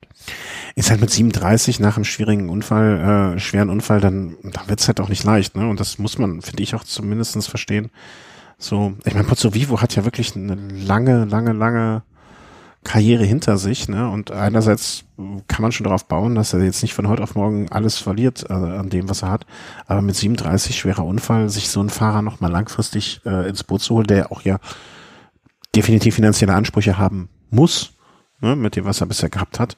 Ähm, deswegen ein Jahresvertrag da dort bekommen. Ähm, bin mal gespannt, ob es dann da im Anschluss nochmal weitergeht und äh, wäre mir schon zu wünschen, dass er nochmal vielleicht so einen Zwei-Jahres-Vertrag ähm, irgendwo ab, ab, ab, absahnt und vielleicht nochmal ein bisschen Kohle macht. Weiß auch nicht, ob er sonst ausgesorgt hätte. Hm. Ähm, so, machen wir noch weiter mit den äh, mit den Versprengten, die jetzt untergekommen, die noch ein Dach über dem Kopf bekommen haben. Enrico, Enrico Bataillon ja. ist äh, zu Bahrain gegangen, verstärkt da so ein bisschen die Klassiker-Fraktion, also ist ja einer, der so mit hügeligen Rennen sehr gut zurechtkommt und hat da jetzt noch einen Vertrag bekommen und ähm, ja gut, einer, der sich gesagt hat, ähm, ja, machen wir noch erstmal die junge Generation vielleicht. Ja, äh, Marco Brenner, ein Fahrer, den du schon sehr, sehr früh hier auch mal äh, auf den Tisch gemacht hast. Wenn du verhaftet wirst, ne, du wohnst ja jetzt bald in der Nähe von einem ähm, ähm, ähm, ähm Gefängnis. Ich bring dir da so ein nicht weit. Ja, genau. Äh, können Sie mich nach Hause fahren? Ich brauche mal einen Knast. Äh, ich, ich back dir dann so ein Brot mit einer Pfeile ein. Ich glaube, ein, ich glaube auch, da ist der Quadratmeterpreis deutlich günstiger. Ja. Willst du in München Geld sparen? Geh in den Knast. Dort ist die Unter nee, aber, aber, ich glaube, da kriegt man nur acht oder neun Quadratmeter. Hm? Ja, aber bei den bei den derzeitigen Preisen in München äh, kannst du ja davon ausgehen, dass das schon mal 200 Euro sonst wären, die du dann Miete für die acht, neun Quadratmeter bezahlen. Das Internetanschluss soll, glaube ich, nicht so gut sein. Klar, also ich glaube, so äh, Freigänger wäre ganz gut. Ja. Abends schlafen und morgens schlafen. zur Arbeit. ja, ach, ich, ich, ich weiß nicht. Äh, ich, ich war noch nie in einem Gefängnis. Also jetzt auch so als Besucher äh, nicht äh, und auch als Insasse nicht. Warst du mal im Knast? Also jetzt nicht, äh, also ich gehe, ich weiß, dass du, oder ich bilde mir ein zu wissen, dass du noch nicht eingesessen hast, aber als Besucher mal oder mal so, so als nee, Führung, so als Führung, würde ich mal, mhm. so eine Nacht würde ich ja schon gerne mal erleben. Das ist einfach mal, um das Gefühl zu haben. Um, äh, ne, wie mhm. das ist, aber ich würde wahrscheinlich nach drei Stunden heulend da sitzen und sagen, gib mir mein Telefon zurück oder ich will meine Tochter sprechen oder so, irgendwas. Hm. Vielleicht haben wir ja Hörer, die mehrere Jahre schon so zugebracht haben. Wir müssten ja dann so ein Internettelefon, also so ein, so ein, wir müssten nicht irgendwie, also das mit dem Podcast, würden wir dir, ich würde dir das als Resa, also meine, äh, ich habe eine ehemalige Mitbewohnerin, die Sozialarbeiterin war und ist, die, der könnten wir das, die soll so ein Gutachten schreiben, dass das für dich sozialisiert, äh, also hier so, so, äh, wie heißt es?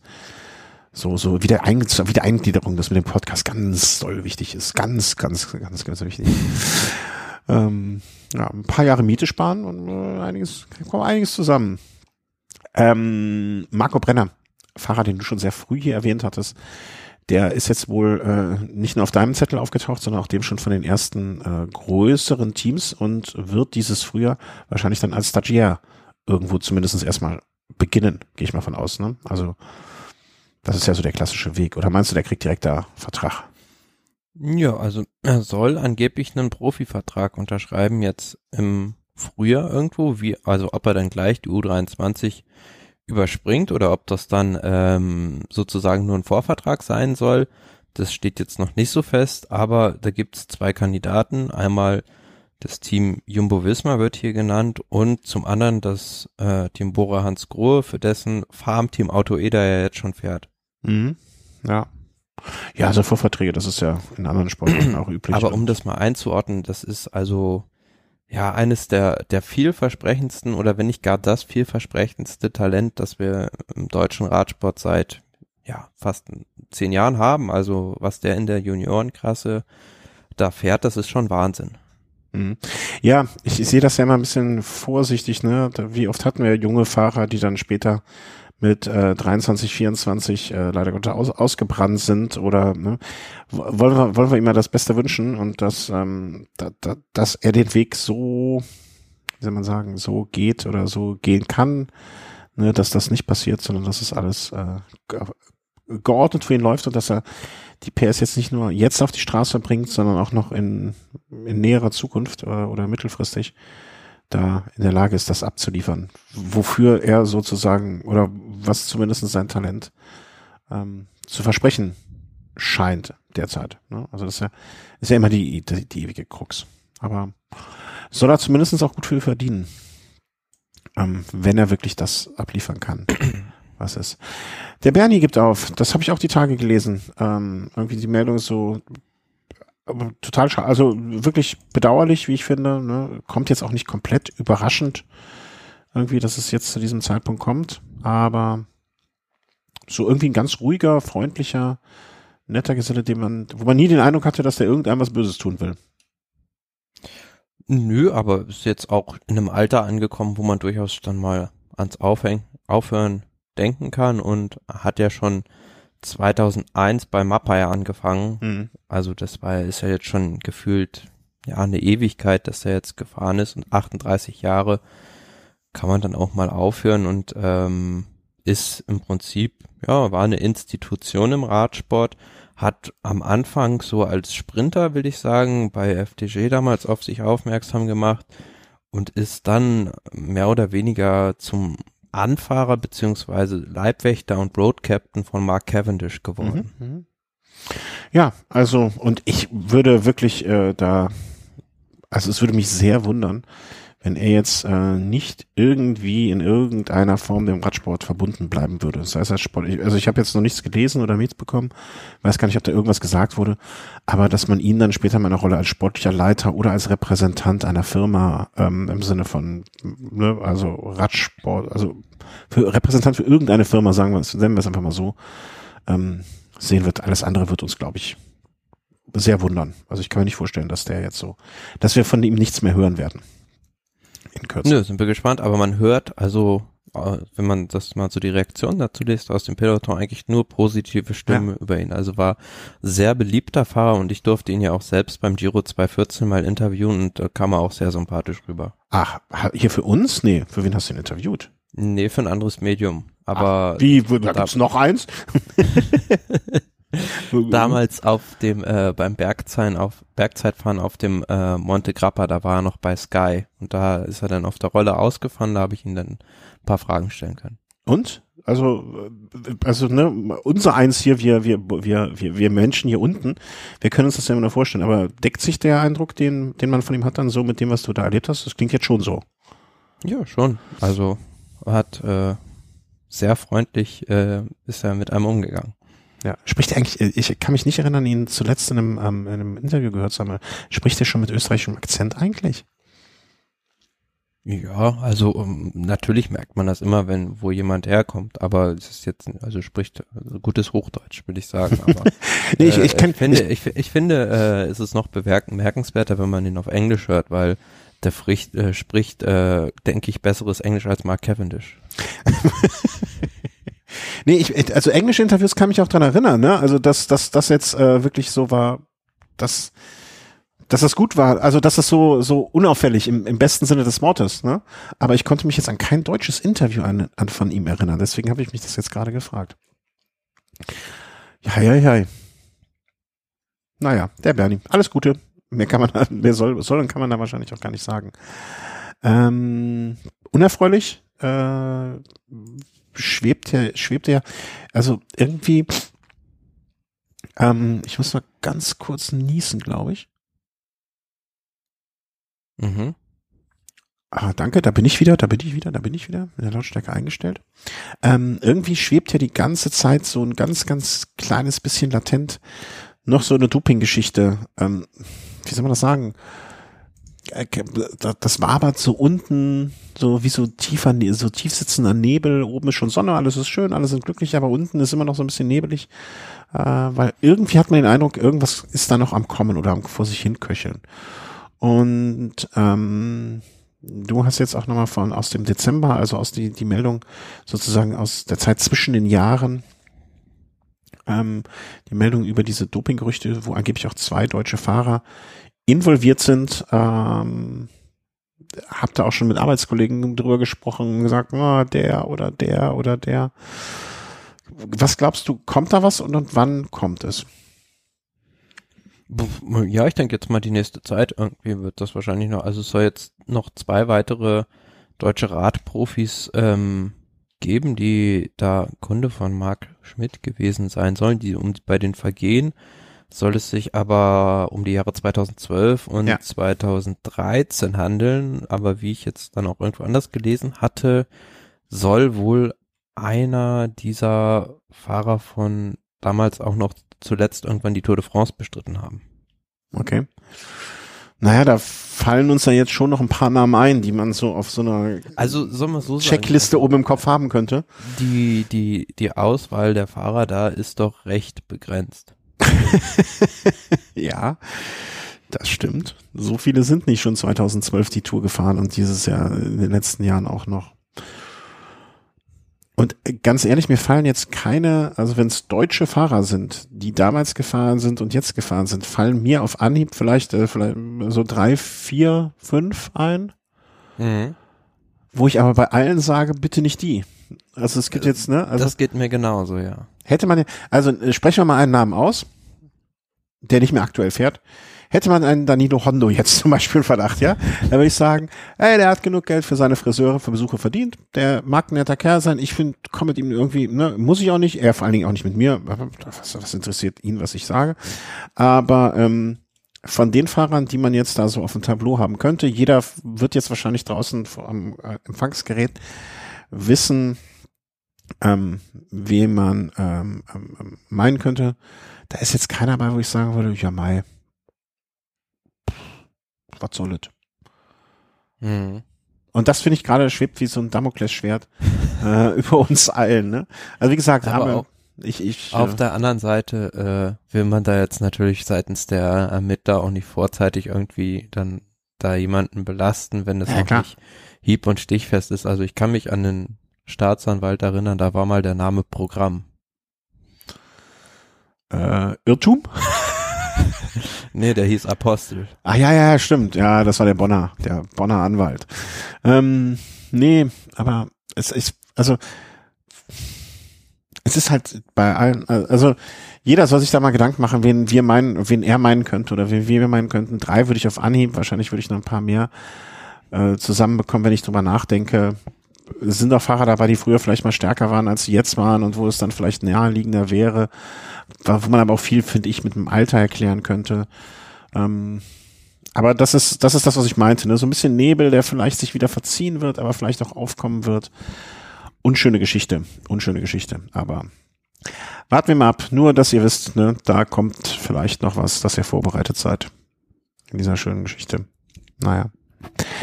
Pachi Villa wird Head of Performance bei Movistar. Ist jetzt so eine Meldung, die würde bei uns in der Hauptsaison nicht fallen. Aber jetzt, wo wir ein bisschen Zeit haben, ähm, Boransko war er gegangen, ist er gegangen und ist was beim Team Movistar untergekommen. Was jetzt für einen, äh, mit dem Namen würde ich aus Baskenland vermuten, äh, gar nicht so überraschend ist, dass er da bei Movies unterkommt.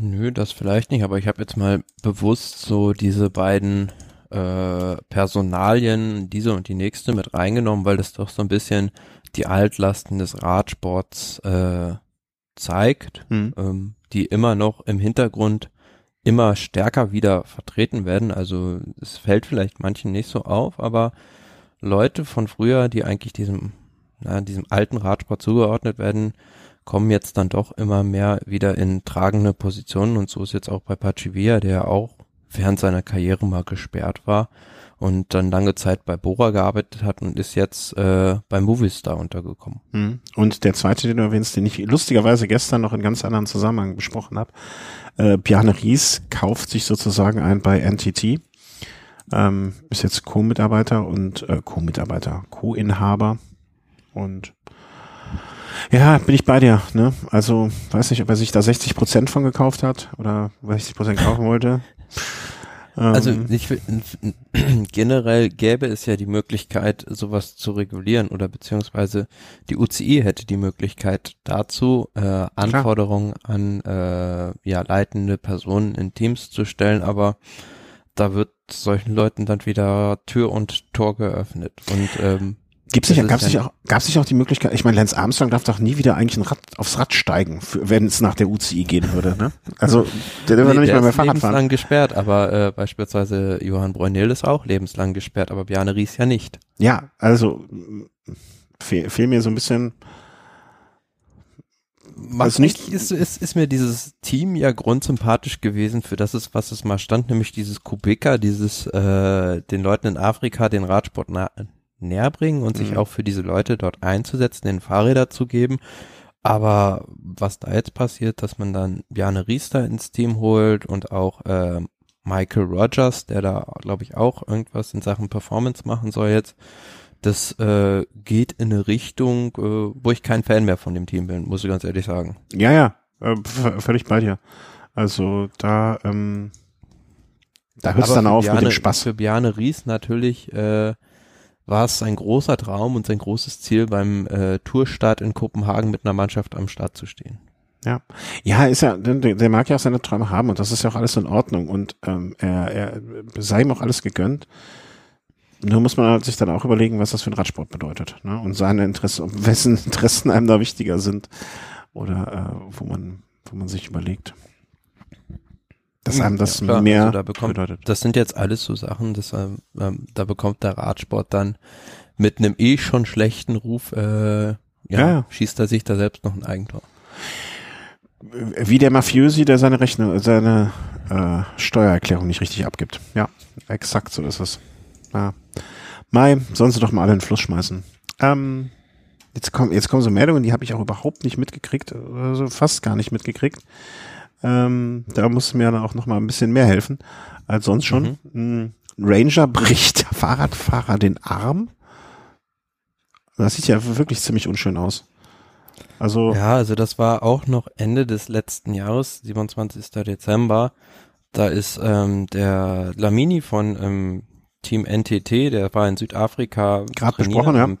Tafelberg Nationalpark da und da braucht man dann scheinbar so eine, wie soll ich sagen, so eine Art Visum oder Eintrittskarte, um da in diesem Nationalpark zu fahren und der brauchte dann wohl irgendwie einen Moment, um das äh, hervorzukramen und äh, ja, diese Ranger sind dann da, hatten, hatten da gar keinen Spaß verstanden und sind dann recht brachial mit dem umgegangen.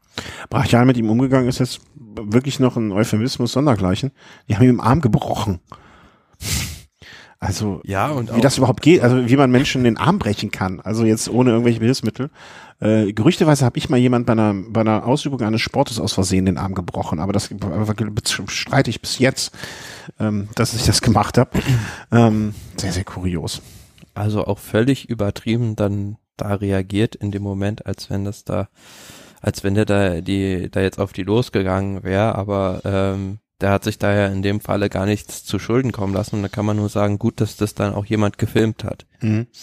Ja, also ne, ich bin gegen so Vollzugsbeamten oder oder Offiziellen und so weiter bin ich immer so ein bisschen, also die stehen bei mir, weiß nicht, ähm, wer weiß, was die schon alles mitgemacht haben, ne? Und wenn einer, wenn in, in, in Amerika wäre er erschossen worden, also ohne mit der Wimpern zu zucken wahrscheinlich, wenn er irgendwie in seiner Tasche rumkramt, etwas rausholt, ähm, ne? Also ist jetzt auch übertrieben, aber mal.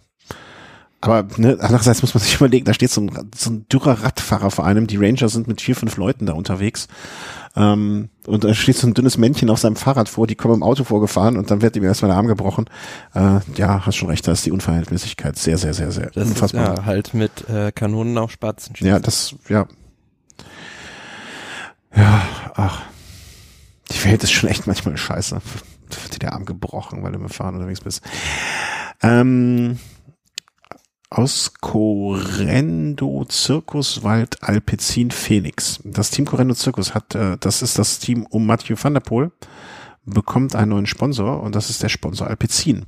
Und Phoenix, ich hatte die Meldung auch die Tage schon gelesen, ähm, was einigermaßen, bei Phoenix musste ich immer an ein Produkt von äh, Garmin denken, die haben Phoenix Uhren.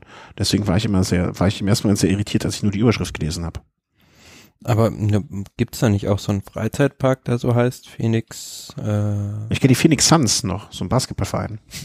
nee, aber da im Ruhrgebiet oder Münsterland gibt's doch, glaube ich, auch so einen Phoenix-Park. Echt? Nie gehört. Phoenix Freizeitpark. Frei. Freight Britain? Nee, Phoenix Freizeitpark. Was du wieder alles weißt. Äh, also mir war so, dass man immer an Autobahnen vorbeigefahren ist. Es gibt in Phoenix, von Niederländisch Phoenix, im Freizeitpark Toverland. Das ist eine Achterbahn. Nee. Höchsten Punkt Phoenix. Hm. Phoenix, Toverland. Das ist eine Achterbahn, wenn ich das hier richtig verstehe. Hm. Hm. Toverland gibt ersten Blick auf Tagereisszene von Phoenix frei. Phoenix. Ähm, ist auch egal. Ja, ja, richtig wichtig ist es nicht, aber man muss, man muss ja hier schon richtig, richtig sein. Ähm, Genau, die werden jetzt Mitsponsor mit Canyon und Alpecin. Ähm, ja, also tut ihn ganz gut. Ähm, Canyon ist ja jetzt auch im Crosssport, war Van der Poel äh, ist ja, glaube ich, schon aktiv gewesen. Insofern ähm, scheint jetzt eine runde Sache zu werden. Kann man mal gespannt sein. Aber und zumal ähm, ja Alpecin die waren ja vorher bei Katjuscha engagiert und haben sich da jetzt aber zurückgezogen, weil da auch dann in letzter Zeit es so ein bisschen drüber, drunter und drüber ging. Ach. haben sich dann jetzt aber dem Team da angeschlossen und ja gut, also die fahren jetzt nicht in der obersten Klasse, haben da auch so ein bisschen die Klassiker als Ziel und ähm, haben jetzt auch noch ein paar Fahrer dazugeholt, wie zum Beispiel Modulo, was ich dann recht spannend finde und ja gut, wird man dann sehen, wie sie bei den Klassikern schlagen. Ich finde schön, dass du sagst, dass es da am Ende ein bisschen drunter und drüber ging. Also ich hatte irgendwie nie die Phase, dass da so richtig Ruhe, also seltenst komplett Ruhe war. Ähm, ja. Aber da hat's halt Alpecin nicht geschafft, in den Kopf zu waschen. Nee. ja, sehr schön. Ähm, das neue Trikot von Movistar, nimm das M weg und äh, mach ein anderes Zeichen drauf, dann glaube ich, äh, da, da steht äh, Astana. Ähm, Finde ich jetzt in, in bes im besten Sinne des Wortes wenig aufregend. Ja, schlicht, ne? Also ja. da gibt es jetzt keine großen Verzierungen oder sonst irgendwie was. Canyon ist da noch so ein bisschen zu sehen. Und äh, ja, aber es ist mit Sicherheit gut erkennbar im Peloton. Was ich jetzt, ne, als, als jemand, der auf sowas natürlich darauf achtet oder gar nicht, ähm, ich habe ehrlich gesagt noch nicht, noch kein Team gesehen, was äh, als Ausrüster Allee, Allee heißt die, glaube ich, oder werden die ausgesprochen? Ich weiß nicht, Italiener, äh, Bekleidungsmarke. Weil ich habe noch nicht, mhm. bis dato noch nicht mitbekommen, dass ein Team auf dem Niveau von Allee ausgestattet wurde. Insofern, Aber bei so Hobbyfahrern sieht man das ganz viel, hä? Ja, schon ab und an mal. Vielleicht ist eure Nähe da unten äh, zu Italien größer. So richtig viel habe ich es noch nicht gesehen, aber es ist durchaus eine Marke, die einem schon mal untergekommen ist. Ich dachte aber, immer, das heißt Ole. Nee, da, also da bin ich relativ sicher. Ich weiß nicht, wie man es ausspricht, aber ähm, dass die jetzt äh, neuerdings da ein Profiteam unterstützen, das war mir noch nicht äh, bewusst. Ist jetzt aber auch, muss ich gestehen, so vom, vom Styling her nicht, nicht so ganz meins. Zumindest das letzte, was ich da mal so in Erinnerung hatte. Ähm, wobei die jetzt auch einen auf Schlichter machen, aber naja. So, da sind wir wieder. Ähm, du warst stehen geblieben bei Marc Soler und dem Bild bei Twitter wahrscheinlich, ne? Genau, ich finde, das könnte auch Garen Thomas sein. Ja, habe ich im ersten Moment auch gedacht. Aber dann fiel mir wieder ein, dass der nicht da war. Also ich bin nicht auf Garen Thomas gekommen, aber ich dachte mir, äh, also irgendwie so Schere Kopf, das passt doch, der passt doch, da, da ist was falsch. Ähm, ohne zu wissen, wer es genau ist, aber irgendwie war da was falsch. Also dass man, vor allen Dingen, dass man nicht, äh, nicht, nicht so einen, also dass der ja, ja, ich weiß genau, was du meinst. Und was mich auch irritiert, also das habe ich schon oft bei Allee oder bei, ich nenne es ja jetzt mal Allee-Trikots gesehen, dieses ganz klein gemusterte. Das finde ich mhm. oftmals sehr, sehr, sehr schwierig. Das sieht man auf dem Trikot von der Dame. Äh, noch ein bisschen mehr. Ja, also schön, dass man noch einen Ausrüster mehr hat mal. Ne? Ich glaube, äh, Movie ist bis jetzt mit in äh, mit oder auf oder in Edura am besten ge gesagt gefahren. Ganz interessant ja noch bei Movistar, die haben nach, glaube ich, 20 oder 30 Jahren äh, von Campagnolo jetzt zu SRAM gewechselt. Ach, das, das ist wirklich interessant, das wusste ich nicht. Ähm, ist da übrigens, Entschuldigung, wenn ich nochmal ein Bild, äh, das werde ich jetzt dir mal eben schicken. Ähm, ist da, äh, fährt da also Alejandro Valverde mit seiner Tochter? Äh, fährt die Tochter von Alejandro Valverde mit, auch äh, irgendwo im Radsport? Ähm, bist du noch da? Entschuldigung? Ja. Okay. Äh, warte, ich schicke dir mal kurz ein Bild. Das sieht nämlich sehr, sehr lustig aus. Ähm, Entschuldigung, was hattest du als letztes gesagt? Ich habe den Faden gerade verloren. Äh, aufgrund meiner Äh, ah ja, Kampa. ausgetauscht wird gegen SRAM bei Movistar. Das finde ich schon bemerkenswert. Ja, das war so, so eine der letzten großen, ähm, großen, wie soll man sagen, Aushängeschilder noch, ne? Also ich bin gespannt, was sich da tut. Ob's da, ob, weißt du, wen Campagnolo jetzt im Moment noch ausrüstet? Oder überhaupt noch jemanden? Boah, keine Ahnung. Müssen, müssen wir mal, werde ich mal bis zur nächsten Sendung recherchieren, wen Campagnolo noch ausrüstet. Ähm, das, ja, leider Gottes geht mit den Italienern da immer mehr bergab. Das äh, muss man so sagen. Ich bin auch gespannt, ähm, mit welchen, also wie man diese äh, neuen Gruppen von SRAM, wie die im Profi-Peloton angenommen werden, was man für Übersetzungen sieht, wenn man das überhaupt so ähm, dann mitkriegt oder so gezeigt bekommt. Also man kann es schwer erkennen, welche Teams da noch unterstützt werden. Also es wird nicht so richtig gezeigt. Was mhm. vielleicht auch seine Carapaz gewinnt, den äh, Giro d'Italia. Ja gut, auch schon ein bisschen her. Sind wir gespannt. Machen wir mal weiter mit den Meldungen. Bis zum nächsten Mal habe ich das rausgefunden. Ähm, Arkea, das ehemalige Team von André Greipel, Team Ikea, äh, stellt ein neues Trikot vor. Mal, wenn, wenn, wenn die das ein paar Mal zu oft waschen und zu heiß waschen, dann sind das die Trikots von, äh, von Ineos, ne? möchte man fast behaupten. genau. Ne, so für Farbwahl. Nichts Aufregendes. Äh, schmeißen, C, schmeißen CC, CCC-Trikot, ein Ineos-Trikot und ein Akea-Trikot in einen Topf, rühren ein bisschen rum, dann. Das Trikot von Bagui ist aber schon ganz schön, also auch mit dem französischen Meister. Meistertrikots sind natürlich immer noch was Besonderes, klar. Ähm, auch aus, aus, den, aus der Sache heraus geboren. Ähm, ja, und dann noch äh, Jumbo Wismar. Jumbo Wismar, habe ich da noch eine Meldung übersehen? Ah ja, Entschuldigung, habe ich übersprungen. Jumbo Wismar. Ja, aber das, das hat man ja auch die Tage schon gesehen, oder? Also so als normales finde ich jetzt, ist irgendwie eine schöne Weiterentwicklung. Ähm, ich finde diesen dickeren schwarzen Streifen okay. Ich finde das ein bisschen, es sieht ein bisschen goldener aus, finde ich, ne? Also das Gelb sonst. Mhm. Finde ich in Ordnung. Also die, die sind sich, die spielen das konsequent weiter, hat finde ich so ein bisschen.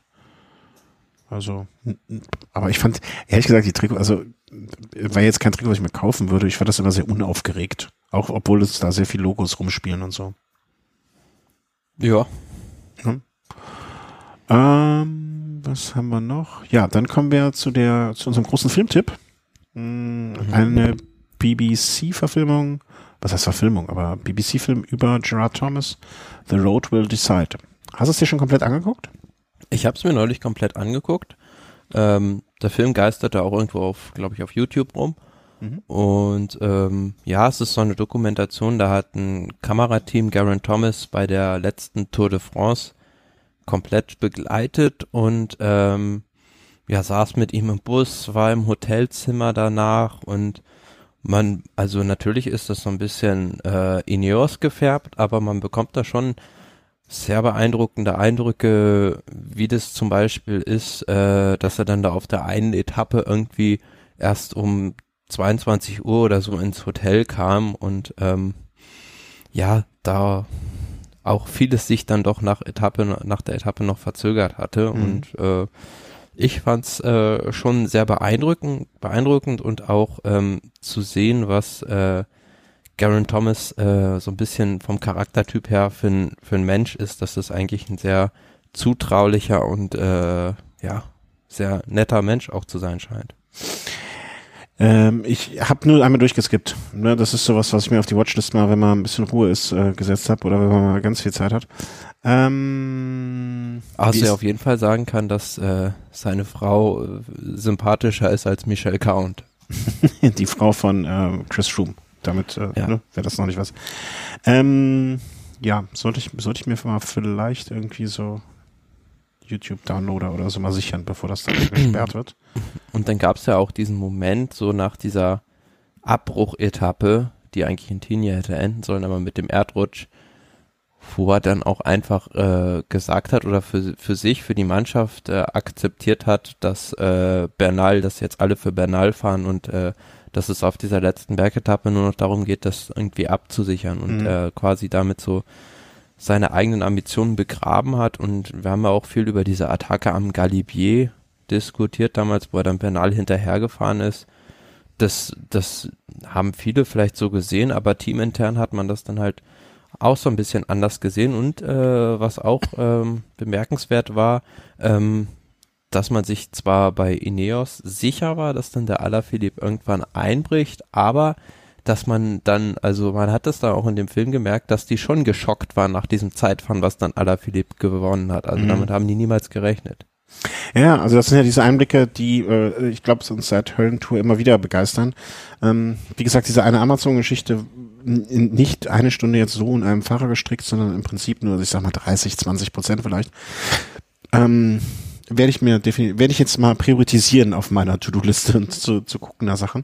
Eine Frage nur, also vielleicht, also für mich, äh, ne, also Englisch, ist das Englisch gut zu verstehen? Also auch für Leute, die jetzt nicht jeden Tag stundenlang Englisch quatschen oder so? Oder ist es äh, einfach so? Nö, also es ist äh, gut zu verstehen. Das Einzige, wo ich so ein bisschen Probleme hatte, waren dann halt so diese Dialoge zwischen Thomas und seiner Frau, die da so irgendwie walisischen Akzent so ein bisschen okay. sprechen. Das, da, da wird's dann halt wirklich schwierig. Ja, ja, gut. Also das, äh, das, das lasse ich mir dann von meiner Frau übersetzen. Die hat ja mal ein Jahr in Wales gelebt. Dann soll ich so die Simultanübersetzung machen. Genau. Äh, ja, schön. Also dringende, äh, dringende Sehempfehlung von dir. Mm, und bis jetzt ha, hast du noch nie etwas zu gucken empfohlen, was mir dann hinterher zugesagt hat. Insofern äh, von mir auch un, ungesehen sozusagen bestätige ich das.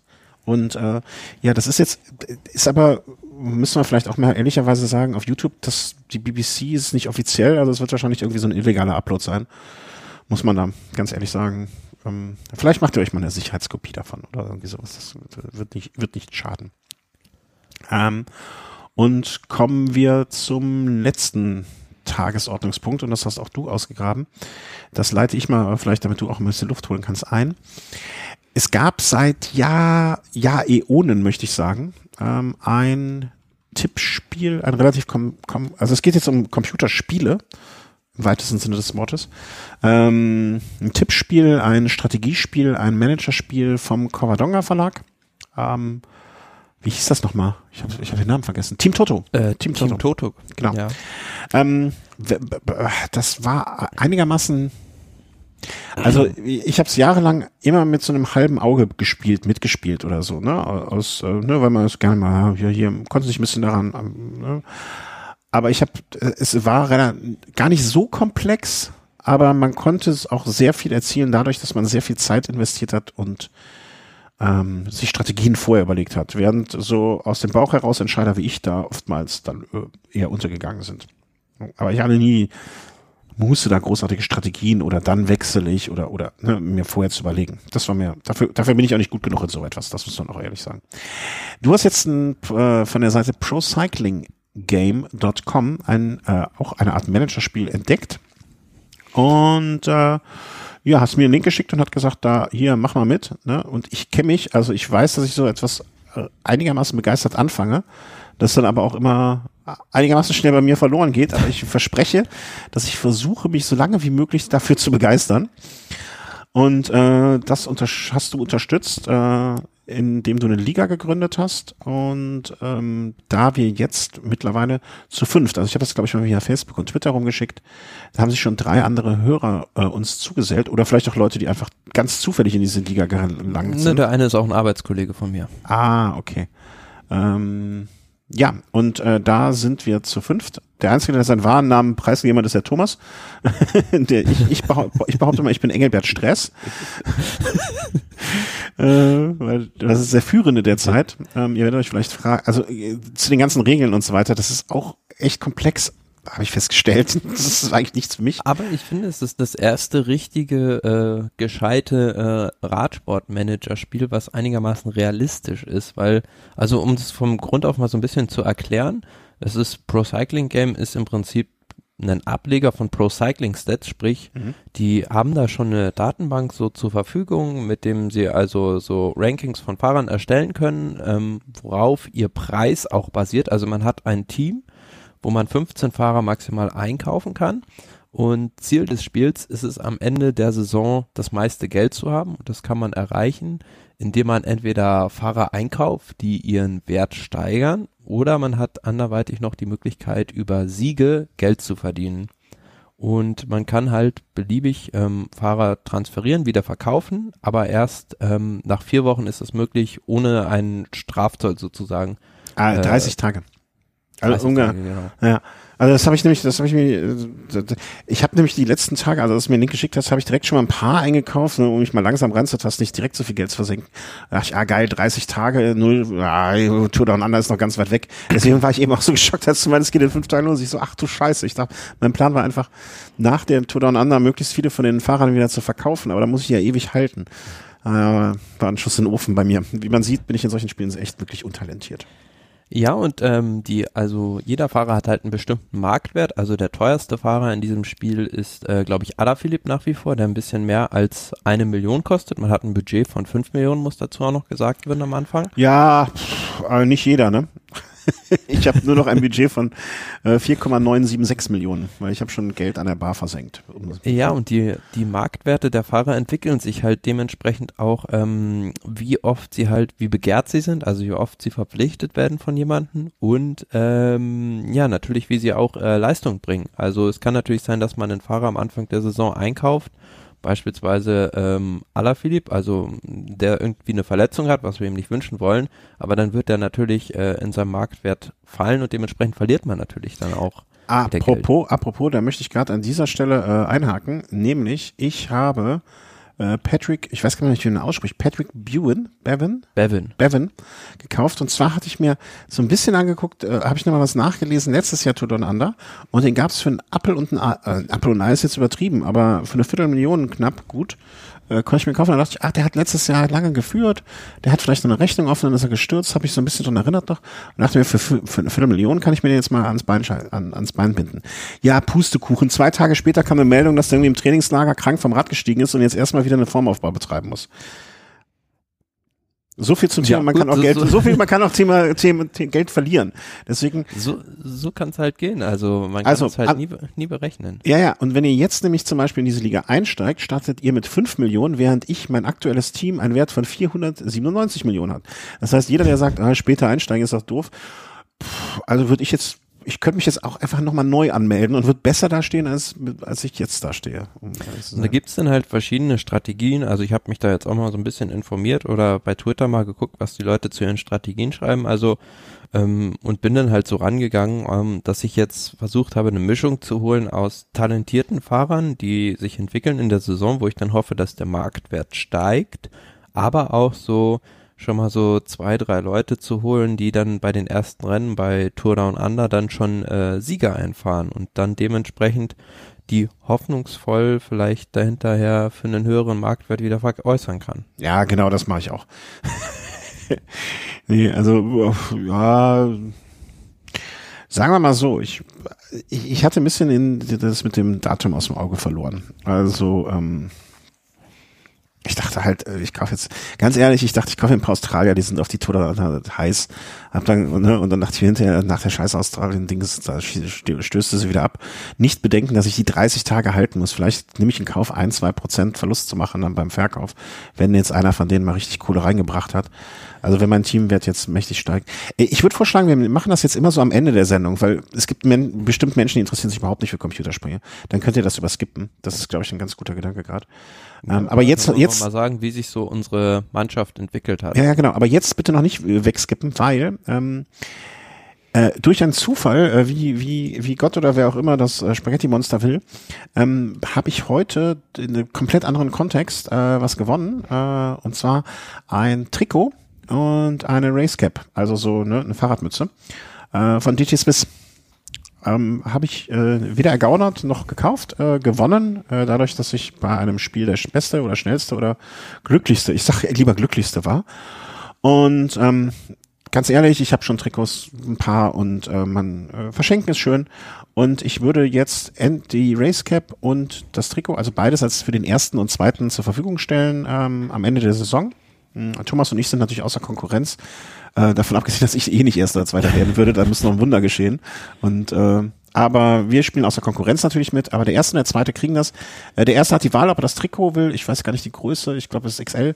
Ähm, ne? Also wenn du sagst, ey, ich bin äh, eins sehr klein und das passt mir eh nicht, dann nehme ich lieber die Kappe, dann geht das an den zweiten oder wenn der sagt, nee, passt mir nicht, dann geht's an den dritten und so weiter und so fort. Das heißt, wenn ihr jetzt einsteigt, seid ihr eh schon vor mir. Das muss man schon mal so klar sagen. Und ihr habt noch nichts verloren. Ähm, ja, und ganz ehrlich, also spätestens Ende, Ende März habe ich eh vergessen, dass ich meine Einlogdaten vergessen und weiß da nicht mehr Bescheid und hoffe dann auf ein Wunder. Aber wir versuchen das mal so ein bisschen äh, hier zu begleiten. Und ähm, wenn ihr Lust habt, ich muss noch sagen, ne, also der Link kommt in die Show Notes natürlich, ne, Pro Cycling Game. Und wenn ihr euch dann da eingeloggt habt, dann müsst ihr, gibt's da so ein Team? Ich, ich finde das jetzt gar nicht mehr. Ne? Da gibt's so eine Auflistung von allen Teams irgendwo, wo ich es nicht finde. Unter Leaks, also. Der Leaks? Du kannst ja, äh, also es gibt, gibt ja x verschiedene Ligen in diesem Spiel. ja, ja, genau. In der Liga, die wir spielen. Ah, da unten unter My Account Leaks. Genau. Und wir sind. Äh, diese Liga heißt World-Tour-Elite. Genau. Fünf Mitglieder, das ist ganz komisch sortiert. Das ist, glaube ich, wir haben da auch wirklich ein bisschen äh, gebraucht, bis wir es rausgefunden haben. Das ist wahrscheinlich die Reihenfolge der Teams, die angelegt werden, mit einer Anzahl von Nutzern mehr als eins. Das denke ich auch, ja. Ja. Und, äh, Aber auf jeden Fall, jeder, der da äh, mitmachen will in dieser World Tour Elite Liga, der ist herzlich willkommen. Ich versuche da auch noch ein paar andere Leute anzulocken. ja, und ich glaube, da kann man auch einfach joinen, ohne dass man jetzt irgendwie da uns Bescheid sagen muss oder so. Ne? Genau, Einfach das habe ich jetzt rein. auch herausgefunden. Also ich habe die Liga ja gegründet. Wir haben da jetzt auch schon zwei, drei Leute oder diejenigen, einer oder zwei, äh, eine Anfrage geschickt und dann konnte ich die einfach reinlassen. Ja. Und äh, ich sag nur so viel, bei mir ist der Name meines Teams auch Programm. ähm, auch an Reminiszenz hat einen großen, äh, großen Radprofi. Und äh, ja, wie gesagt, ne, das, äh, der, der, der Gewinn ist ein Trikot oder ein Racecap äh, von DJ Swiss ausgerufen. Ich, ich weiß gar nicht, ob ich das weiter verschenken darf. Das muss ich nochmal in Erwägung bringen, äh, in Erfahrung bringen. Aber von denen hört ja hoffentlich hört keiner mit. Und ihr, wenn ihr es nicht verratet, ich verrate es auch nicht. Gut, haben wir hoffentlich ein schönes Ende. Mm, vielen Dank, Thomas, für, äh, das muss ich jetzt mal an dieser Stelle nochmal besonders erwähnen, äh, für die großartige Vorbereitung, äh, wo mir ein bisschen die Zeit fehlte mit zwei Sendungen die Woche auch und noch anderen Sachen. Ähm, wir freuen uns. Ich sag mal so, wenn jetzt am kommenden Montag, wir haben jetzt gar keine Vorschau zur Tour Down gemacht, äh, wenn du Lust hast und Zeit hast, äh, vielleicht können wir nächste Woche schon den nächsten machen, weil dann kommen wir auch, weil dann sind wir so ein bisschen in einem besseren Rhythmus, weil wir hatten jetzt Velo Snack und Velo Race in einer Woche. Können wir mal gucken, ob wir nächste Woche Donnerstag vielleicht oder Dienstag oder so. Aber das besprechen wir intern. Also, Klar. habt ein schönes Wochenende, viel Spaß, habt euch wohl und ähm, ja, genießt die Zeit, schönes Wetter fürs Radfahren und äh, danke auch allen immer noch mal wieder Spendern. Ähm, ich habe es ausführlicher im letzten Snack gemacht. Allen Spendern, die uns etwas überwiesen haben, PayPal, Patreon, äh, über unseren Amazon-Link bei uns auf der Seite oben unterstützen, gibt's ein Suchfenster, wenn ihr da drauf geht, da könnt ihr dann, äh, wenn ihr keinen Pop-Up-Blocker habt, bei Amazon das Suchfenster nutzen, dort dann bestellen und alles, was in dieser Session nennt man das dann, glaube ich, bei Amazon bestellt wird, ähm, bekommen wir einen kleinen Anteil, ohne dass es euch mehr kostet und uns auf dem Weg zu einer Investition hilft. Dafür vielen Dank. Ähm, ja, und macht es gut. Tschüss. Ciao.